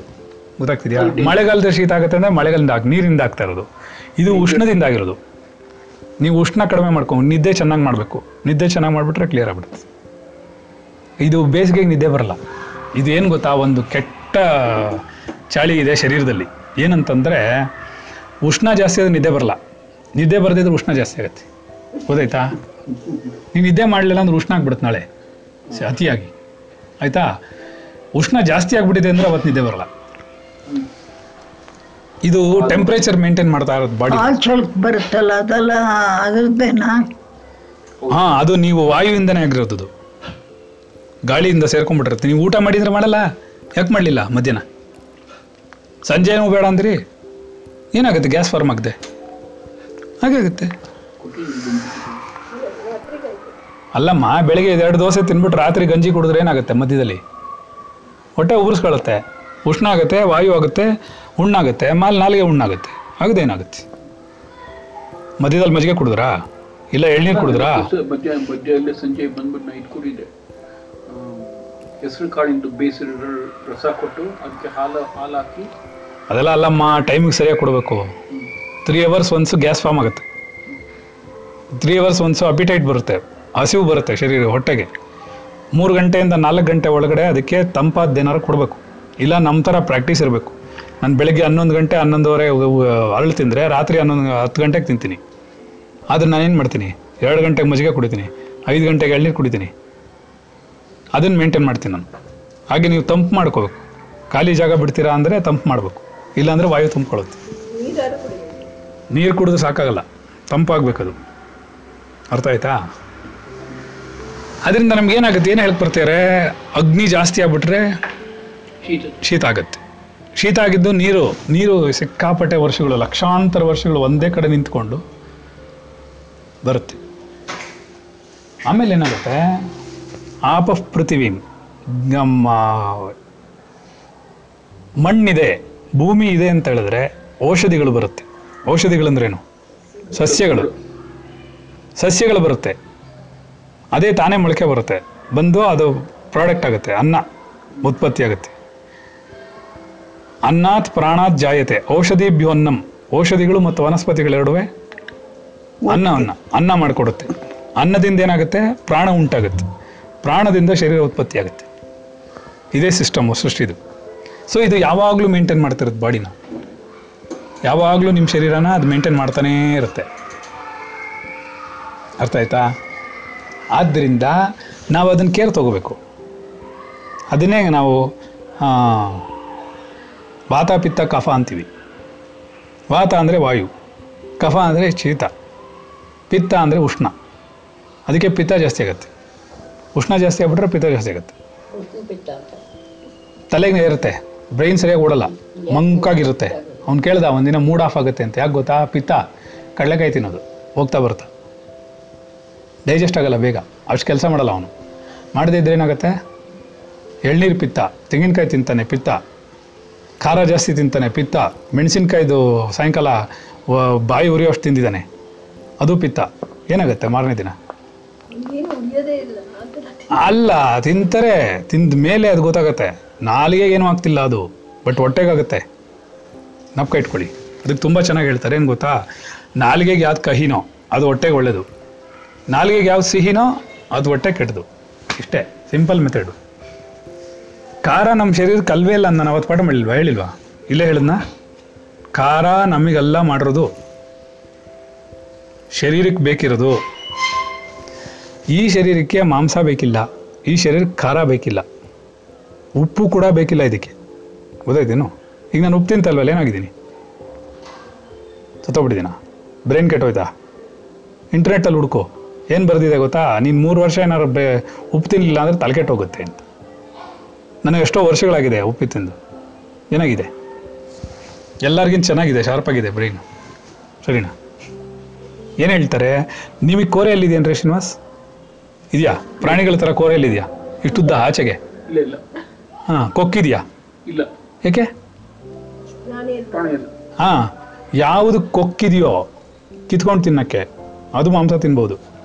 ಯಾವುದು ಕೋರೆಯಲ್ಲಿದೆಯೋ ಅದು ಮಾಂಸ ತಿನ್ಬೋದು. ಇದೆರಡು ನಮಗಿಲ್ಲ ತಾನೆ ಹಾಗಾದ್ರೆ ನಮಗಲ್ಲ ಪ್ರಕೃತಿ ಪ್ರಕಾರ. ಪ್ರಕೃತಿಯ ಮೂಲಕ ಹೇಳಿದ್ರೆ ನಿಮಗಲ್ಲ ಅದು. ಮತ್ತೆ ನಿನ್ನ ಶರೀರಕ್ಕೆ ಬೇಕಿರೋದು ಕೇವಲ ಸಿಹಿ. ನಿನ್ನ ಶರೀರಕ್ಕೆ ಸಿಹಿ ಇದ್ದರೆ ಬದುಕೊಳ್ಳುತ್ತೆ ಅದು ಲಿಮಿಟೆಡ್ ಗ್ಲುಕೋಸ್ ಅಥವಾ ಫ್ರೂಕ್ಟೋಸ್ ಫ್ರೂಟ್ಸಲ್ಲಿರೋದು ಈ ಸಿಹಿಯನ್ನು ನೀನು ಕೊಟ್ಬಿಟ್ರೆ, ಈಗ ನಾನೇನು ಮಾಡ್ತಾ ಇಲ್ಲ. ಯಾಕೆ ಬೆಲ್ಲ ಯೂಸ್ ಮಾಡ್ತೀನಿ? ಬೆಲ್ಲ ಯೂಸ್ ಮಾಡೋದು ಗ್ಲೂಕೋಸ್ ಬೇಕು ನನ್ನ ಬಾಡಿಗೆ. ಇಲ್ಲ ಅಂದರೆ ಕೆಲಸ ಮಾಡಲ್ಲ. ಅದಕ್ಕೇನು ಮಾಡ್ತೀನಿ? ಹಾಲು ಪೂರ್ಣ ಆಹಾರ ಹಾಲು ಕುಡಿದ್ರೆ ಸಾಕು. ಹಾಲಲ್ಲೇ ಬದುಕೋಬೋದು. ಅರ್ಥ ಆಯ್ತಾ? ಹಾಲು ಜೊತೆಗೆ ಬೆಲ್ಲ ಹಾಕೊಳ್ಳೋದ್ರಿಂದ ಏನಾಗುತ್ತೆ? ಸ್ವೀಟ್ನೆಸ್ ಇದೆ ಬಾಡಿಗೆ. ಶಕ್ತಿ ಕಮ್ಮಿ ಕಮ್ಮಿ ಆಗಲ್ಲ. ಗೊತ್ತಾಯ್ತಾ? ಅದಕ್ಕೆ ಕಾರ್ಬೋಹೈಡ್ರೇಟು ಅರಳು ಅರಳು ತೊಗೋತಾ ಇದ್ದೀನಿ. ಅರಳು ಸುಟ್ಟಿರೋದ್ರಿಂದ ಶುದ್ಧವಾಗಿರುತ್ತೆ. ಕೆಮಿಕಲ್ಸ್ ಫ್ರೀ ಇರುತ್ತೆ. ಅದಕ್ಕೆ ತಿಂತಾ ಇರೋದು. ಎಳ್ನೀರು ನ್ಯಾಚುರಲ್ ಕಬ್ಬಿನ ಹಾಲು ನ್ಯಾಚುರಲ್ ಕಬ್ಬಿನ ಹಾಲು ಏನಾಗಲ್ಲ. ಸಮ್ಮರಲ್ಲಿ ಅದಕ್ಕೆ ಒಂಚೂರು ನಿಂಬೆಹಣ್ಣು ಹಾಕೋಬೇಕು ಸಮ್ಮರ್ ಇಲ್ಲದೆ ಇರುವಾಗ ಹಾಗೆ ಕುಡಿಬೋದು. ಏನೂ ಆಗಲ್ಲ. ಶುಂಠಿ ಹಾಕೋಬೇಕು ಅವಶ್ಯಕತೆ ಇಲ್ಲ. ಉಷ್ಣ ಅದೇ ಇರುತ್ತೆ ಸಾಕು. ಶುಂಠಿ ನಿಮಗೆ ಯಾವತ್ತು ಆಯುರ್ವೇದದ ಪ್ರಾಡಕ್ಟು ಅದು ಹುಷಾರಿಲ್ದಿರೋವಾಗ ಯೂಸ್ ಮಾಡೋವಂಥದ್ದು. ಅದಕ್ಕೆ ಶುಂಠಿನ ತೇದ್ಬಿಟ್ಟು ಸುಮ್ಮನೆ ತೇದ್ಬಿಟ್ಟು ಅದ್ರ ಗಂಧ ತಲೆ ಮೇಲೆ ಹಚ್ಚಿದ್ರೆ ತಲೆ ನೋಟು. ಗೊತ್ತಾಯ್ತಾ? ಸೊ ಈಗೆಲ್ಲ ಬೇಕಾದಷ್ಟಿದೆ. ನಾವು ಕಲಿಬೇಕಾಗಿರೋದು ಬೇಕಾದಷ್ಟಿದೆ. ಒಂದೆರಡಲ್ಲ. ನಮ್ಮ ಆರೋಗ್ಯವನ್ನು ನಮ್ಮ ಕೈಲಿದೆ ಕಾಪಾಡ್ಕೋಬೇಕು ನಾವು. ಪ್ರಾರಬ್ಧದಂತೆ ನಾನು ನಡೆಯುತ್ತೆ ಇಲ್ಲ ಅಂತ ನಾನು ಹೇಳ್ತಾ ಇಲ್ಲ. ಆ ಅತಿಯಾಗಿ ತಿನ್ನಬಾರ್ದು ಯಾವುದು ಅತಿ ಅತಿ ಅಮೃತಂ ವಿಷಮ್ ಉಷ್ಣ ಕಿತ್ಕೊಳ್ಳುತ್ತೆ. ಪೈಲ್ಸ್ ಬರುತ್ತೆ. ಖಂಡಿತ ಬರುತ್ತೆ. ಅದಕ್ಕೆ ನಾನೇ ಹೇಳೋದೇನು ಅಂದರೆ ನಿಮಗೆ ಖಾರ ತಗೊಳ್ಳಿ. ಎಷ್ಟು ಬೇಕು? ಕಷ್ಟಪಡಿಸೋದು ಸುಮ್ಮನೆ ಅದು. ಏನಾಗಲ್ಲ. ಹೊಟ್ಟೆಲಿ ಹುಣ್ಣಾಗುತ್ತೆ. ಸರಿಯಾಗಿ ಊಟ ಮಾಡದೇ ಇದ್ರೆ. ತಡೆಯಲ್ಲಮ್ಮ ಅದು ಹೋಗ್ತಾ ಹೋಗ್ತಾ. ಏಜ್ ಆಗ್ತಾ ಅಂತೂ ಖಂಡಿತ ಖಾರನೇ ಮುಟ್ಬಾರ್ದು, ನಂಗೆ ಗೊತ್ತಿರೋ ಪ್ರಕಾರ. ನಮ್ಮ ಅಮ್ಮಂಗೆ ಹಸಿಮೆಣಸಿಕಾಯಿ ಮುಟ್ಟಿಸ್ತಾ ಇರಲಿಲ್ಲ ನಾನು. ನಾವು ತರ್ತಾನೆ ಇರಲಿಲ್ಲ ನಮ್ಮ ಮನೆಗೆ. ತಂದುಬಿಟ್ರೆ ಅಕಸ್ಮಾತ್ ಒಂದು ನಮ್ಮ ಅಕ್ಕಂದ್ರು, ಅವರು ಇವರು ಉಳಿದು ಬಂದುಬಿಟ್ರು. ಅವರೆಲ್ಲ ಹೊರಟೋಗ್ತಾ ಇವಾಗ ಅವ್ರು ತೊಗೊಂಡೋಗ್ಬೇಕು ಆ ಮೆಣಸಿನ್ಕಾಯಿನ? ನಮ್ಮಲ್ಲಿ ಇಡೋ ಆಗಿಲ್ಲ ನಮ್ಮಮ್ಮ ಕರೆದ್ಬಿಟ್ಟು ಹೇಗೆ ಕೊಟ್ಬಿಡು. ಬೈತಾನೆ ಆಮೇಲೆ ಅವನು ಅವ್ರು ಇರುವಾಗ ನಮ್ಮಮ್ಮಂಗೆ ಚೆನ್ನಾಗಿ ಖಾರ ತಿನ್ನಿಸ್ಬಿಟ್ಟು ಹೋಗ್ಬಿಡೋರು ಆಮೇಲೆ ಅವಳು ಮಾರನೇ ದಿನ ಕಷ್ಟಪಡೋಳು. ಲೆಟ್ರಿನ್ಗೆ ಹೋಗೋಕ್ಕಾಗದೆ. ನಮ್ಮ ನಾಲಿಗೆ ಕಂಟ್ರೋಲ್ ಇತ್ತು ಅಂದರೆ ಖಂಡಿತವಾಗ್ಲೂ ನಮ್ಮ ಆರೋಗ್ಯ ಕಂಟ್ರೋಲ್ ಇರುತ್ತೆ. ಏನು ತಿನ್ನಬೇಕು ಏನು ತಿನ್ನಬಾರ್ದು ಅಂತ ಪರಮಾತ್ಮ ಬುದ್ಧಿ ಕೊಟ್ಟಿದ್ದಾನೆ, ಅದನ್ನು ಮಾಡಬೇಕಾಗತ್ತೆ. ನಾನು ಅದೇ ಹೇಳ್ತೀನಲ್ಲ, ಎಲ್ಲ ಒಳ್ಳೇದೇ ಹೇಳ್ತೀವಿ. ಮಾಡೋರು ಯಾರೂ ಇಲ್ಲ. ಆಯಿತಾ? ಮಾಡಿದ್ರೆ ಒಳ್ಳೆಯದು ಕುಷನಲ್ಲಿ ಕೂತ್ಕೋಬಾರ್ದು. ಕುಷನಲ್ಲಿ ಕೂತ್ಕೊಂಡು ಉಷ್ಣ ಜಾಸ್ತಿ ಆಗುತ್ತೆ. ಸೋಫಾ ಮೇಲೆ ಕೂತ್ಕೋತೀರಾ? ಖಂಡಿತ ಉಷ್ಣ ಜಾಸ್ತಿ ಆಗುತ್ತೆ. ಅರ್ಥ ಆಯ್ತಾ? ನಾರ್ಮಲ್ ಚೇರು ಇದು ಈ ಥರ ಕೂತ್ಕೊಳ್ಬಾರ್ದು ಆ್ಯಕ್ಚುಲಿ ಇದ್ರ ಮಧ್ಯದಲ್ಲಿ ಗ್ಯಾಪ್ ಇರಬೇಕು. ಗಾಳಿ ಆಡಬೇಕು. ಉಷ್ಣ ಬರುತ್ತೆ ಇದು. ಇದೆ. ಅಲ್ಲ ಹೇಳಿದ್ದು. ಅವಾಗೇನಾಗುತ್ತೆ ಇದೆ. ಹಾಂ. ಈಗ ಇಲ್ಲಿ ಗ್ಯಾಪ್ ಇದೆ ನೋಡಿ. ಅದಕ್ಕೆ ನಮ್ಮ ಬೆನ್ನು ಉಷ್ಣ ಆಗಲ್ಲ. ಅದೇ ನಾವು ಕೆಳಗಡೆ ಕೂತಿರೋ ಜಾಗ ಉಷ್ಣ ಆಗುತ್ತೆ. ಏಕೆ? ಕೆಳಗಡೆ ಗ್ಯಾಪ್ ಇಲ್ಲ. ಹೀಗಿರ್ಬೇಕು. ನಾನು ಹೇಳ್ತಾ ಇರೋದು ಜನರಲ್ ಆಗಿ ಅರ್ಥ ಮಾಡ್ಕೋಬೇಕಾರದು ಅದರಿಂದ ನಾವು ಮೈಂಟೈನ್ ಮಾಡಿದ್ರೆ ಎಲ್ಲ ಆಗುತ್ತೆ. ನಮ್ಮ ನಾಲಿಗೆ. ಇದೊಂದು ಇದೆಯಲ್ಲ ಇದನ್ನು ಕಂಟ್ರೋಲ್ ಮಾಡೋಕ್ಕಾಗಲ್ವಲ್ಲ? ಹತ್ತಿ ಹತ್ತಿದ ಹಾಸಿಗೆ ಬೆಟರ್ ಹತ್ತಿ ಹಾಸಿಗೆನೋ ಈ ಸಮ್ಮರ್ಗೆ ಬೆಟ್ರಲ್ಲ ಅಲ್ಲ. ಚಾಪೆ ಒಂದೇ ಲೈಫಲ್ಲಿರೋದು ಫಸ್ಟ್ ಆಫ್ ಆಲ್ ನಿಮ್ಮ ಹತ್ತಿ ಹಾಸಿಗೆಗಳೆಲ್ಲ ನಿಮಗೆ ಉಷ್ಣ ಜಾಸ್ತಿ ಮಾಡುತ್ತೆ. ಎರಡನೇದಾಗಿ ಸ್ಪೈನಲ್ ಪ್ರಾಬ್ಲಮ್ ಮಾಡುತ್ತೆ. ಅಲ್ಲಲ್ಲೇ ಉಷ್ಣ ವಾಯು ಕ್ರಿಯೇಟ್ ಮಾಡಿ ಹಿಡ್ಕೊಳ್ಳುತ್ತೆ. ನಾನು ಚಾಪೆಲ್ ಮಲಗ್ತೀನಿ ನನಗೆಲ್ಲರೂ ಹಿಡ್ಕೊಳುತ್ತಾ ನೋಡಿದಿರಾ? ನಾನು ಯಾವತ್ತಾದ್ರೂ ನಮ್ಮ ಮೈ ಕೈ ನೋವು ಅಂತ ಹೇಳಿದ್ದೀನಿ ಮತ್ತೆ? ಇಷ್ಟು ದಿನ ಆಯಿತು ನೀನೇ ನೋಡ್ತೀನಿ. ಯಾವ ಮೈಕೈ ನೋವು ಬರಲ್ಲ ನನಗೆ. ಯಾಕೆ? ನಾನು ಚಾಪೆ ಮಲ್ಕೋತೀನಿ ಪೂರ್ತ ಸ್ಟ್ರೈಟಾಗಿರುತ್ತಿದ್ದು ಆಗಿರುತ್ತೆ ಇದು ದಿಂಬಿ ಇಟ್ಕೋತೀನಿ. ಇದೆಲ್ಲ ಕಲಿಬೇಕು. ನಾವು ಏನೂ ಕಲಿತೇ ಇಲ್ಲ. ಸುಮ್ಮನೆ ಹೆಂಗಂದ್ರೆ ಹೆಂಗೆ ದೊಡ್ಡ ದೊಡ್ಡಾಗಿ ಬೆಳೆಯೋದು. ಏನೋ ಮಾಡೋದು ಕೂತ್ಕೊಂಡು. ಒಂಬತ್ತುವರೆ ಆಯಿತು. ಕರೆಕ್ಟಾಗಿ ಒಂಬತ್ತು, ಮೂವತ್ತು. ಏನು? ಬ್ರೈನ್ ಅಲಾರಮ್ ನೋಡು ಬೇಕಾದ್ರೆ ಇಲ್ಲಿ ನೋಡು. ನೋಡ್ಕೊಂಡು ಹೋಗು. ಟ್ವೆಂಟಿ ಒನ್ ತರ್ಟಿ ಆಯಿತಾ? ಎಕ್ಸಾಕ್ಟಾಗಿ ಹೇಳುತ್ತದು. ಸುಮ್ಮನೆ ಅವಾಗ ತಾನು ತೆಗೆದು ನೋಡಿದ್ದು ನಾನು ನೋಡಲೇ ಇಲ್ಲ ಅಷ್ಟೊತ್ತಿಂದ. ಖಂಡಿತ ಇಲ್ಲ. ನನಗೆ ಚುರುಕು ಅನ್ನೋದು ಹತ್ತು ಕಾಲಿಗೆ. ಏಕೆಂದ್ರೆ ಹತ್ತು ಕಾಲಿಗೆ ಶರೀರಕ್ಕೆ ಆಹಾರ ಹೋಗೋದು ಒಂಬತ್ತುವರೆಗೆಲ್ಲ. ಹಾಗೆಲ್ಲ ಏನಿಲ್ಲ ನನಗೆ. ನಾನು ನಾಳೆ ಬೆಳಗ್ಗೆವರೆಗೂ ಏನೂ ತಿನ್ನಲ್ಲ. ಹಾಗೆ ಇರ್ತೀನಿ. ಹಸಿವು ಬಾಯಾರಿಕೆ ಎಲ್ಲ ದಾಟ್ಬಿಟ್ಟಿದೆ. ಅದರಿಂದ ಏನು ತೊಂದರೆ ಇಲ್ಲ. ನೀವು ನನಗೆ ನಾನು ಆರು ದಿನ ನೀರು ಕುಡಿದಿರಲಿಲ್ಲ. ಒಂದು ಗ್ರ ಒಂದು ಡ್ರಾಪು ಒಂದು ಡ್ರಾಪ್ ನೀರು ಕುಡಿದೆ ಕೂತಿದ್ದೆ. ಏನೂ ಆಗಲ್ಲ. ಡ್ರೈ ಆಗಲ್ಲ ಸೆಲ್ಸ್ ಅದಕ್ಕೆ ಅದೆಲ್ಲ ಅಲ್ಲ ಅದು ಬೇರೆ ಥರ ಎಕ್ಸ್ಟ್ರಾಕ್ಟ್ ಮಾಡುತ್ತೆ. ನಾವೇನು ಮಾಡಬೇಕಾದ್ರೆ ನಮ್ಮ ಆರೋಗ್ಯನೂ ನೋಡ್ಕೋಬೇಕು. ಅಲ್ವಾ? ಅದೇನಾಗುತ್ತೆ? ಅಭ್ಯಾಸ ಮಾಡ್ಕೊಂಡ್ಬಿಟ್ಟಿರ್ತೀವಿ. ಟೇಸ್ಟ್ ಇಲ್ಲದೆ ನಮ್ಗೆ ತಿನ್ನೋಕ್ಕಾಗಲ್ಲ. ಇಲ್ಲನ್ರಿ ಹೌದು. ಖಾರ ಕೊಟ್ಟರೆ ಓ ಖಾರ ಅಂತೀರಾ? ಅಯ್ಯ, ಅದು ಬರೀ ಸೆಪ್ಪೆ ಅಂತೀರಾ. ಇಲ್ಲ ಅಲ್ವಾ? ನೋಡಿ, ಅದು ನೀಲಗಿರಿ ತೈಲ ಎಲ್ರಿಗೂ ವಾಸನೆ ಬರ್ತಿದೆ, ಆರಾಮಾಗಿ. ಅಲ್ವಾ? ಇಲ್ಲೆಲ್ಲೂ ಏನೋ, ಯಾರಿಗೂ ಶೀತ ಆಗಲ್ಲ ಇನ್ನು. ಈಗ ಎಲ್ಲರೂ ಎಣ್ಣೆಯಲ್ಲಿ ಮಾಡ್ತಾರೆ ಚೆನ್ನಾಗಿದೆ ಅದು. ನೀಲಗಿರಿ ಸೊ ನಮ್ಮ ಕಾಶನ್ ನಮಗಿರಬೇಕು. ಸೊ ಅದರಿಂದ ಏನಾಗುತ್ತೆ? ನಿಮಗೆ ಆತ್ಮನ ಆಕಾಶ ಸಂಭೂತ, ಆಕಾಶಾದ್ ವಾಯು, ವಾಯುರಗ್ನಿ, ಅಗ್ನಿರಾಪ, ಆಪ, ಪೃಥ್ವಿ, ಪೃಥಿವ್ಯಾಂ ಔಷಧೇಯ ಸಸ್ಯಗಳನ್ನು ಸಸ್ಯ ಈ ಸಸ್ಯಗಳಿಂದಲೇ ಈ ಸಸ್ಯಾಹಾರದಿಂದಲೇ ಈ ಶರೀರ ಉತ್ಪತ್ತಿಯಾಗಿರೋದ್ರಿಂದ ಸಸ್ಯಾಹಾರಕ್ಕೆ ಮಾತ್ರ ಇದು ಅಡ್ಜಸ್ಟ್ ಆಗುತ್ತೆ, ಏನು? ಬೇರೆ ಯಾವುದೋ ಆಹಾರವನ್ನು ಕೊಡೋಕ್ಕಾಗಲ್ಲ. ಇದು ಮೆಣಸಿನಕಾಯಿ, ಗುಂಟೂರು ಮೆಣಸಿನಕಾಯಿ, ಒಣಮೆಣಸಿನಕಾಯಿ ಹಸಿಮೆಣಸಿನಕಾಯಿ ಇದೆಲ್ಲವೂ ಆಯುರ್ವೇದದಲ್ಲಿ ಬರುವಂತಹ ಔಷಧಿಗಳಿಗೆ ಬೇಕಿರುವಂಥದ್ದು ಮಾಡೋದು. ಶುಂಠಿ ಆಯಿತಾ? ನಮ್ಮಲ್ಲಿ ಟ್ರೆಡಿಷನ್ ತುಂಬ ಚೆನ್ನಾಗಿದೆ ರೀ. ನಮ್ಮ ಆಹಾರ ತೊಳ್ ಮೊದಲು ತಿಳ್ಕೊಬೇಕು ನಾವು. ಗೊತ್ತಾಯ್ತಾ?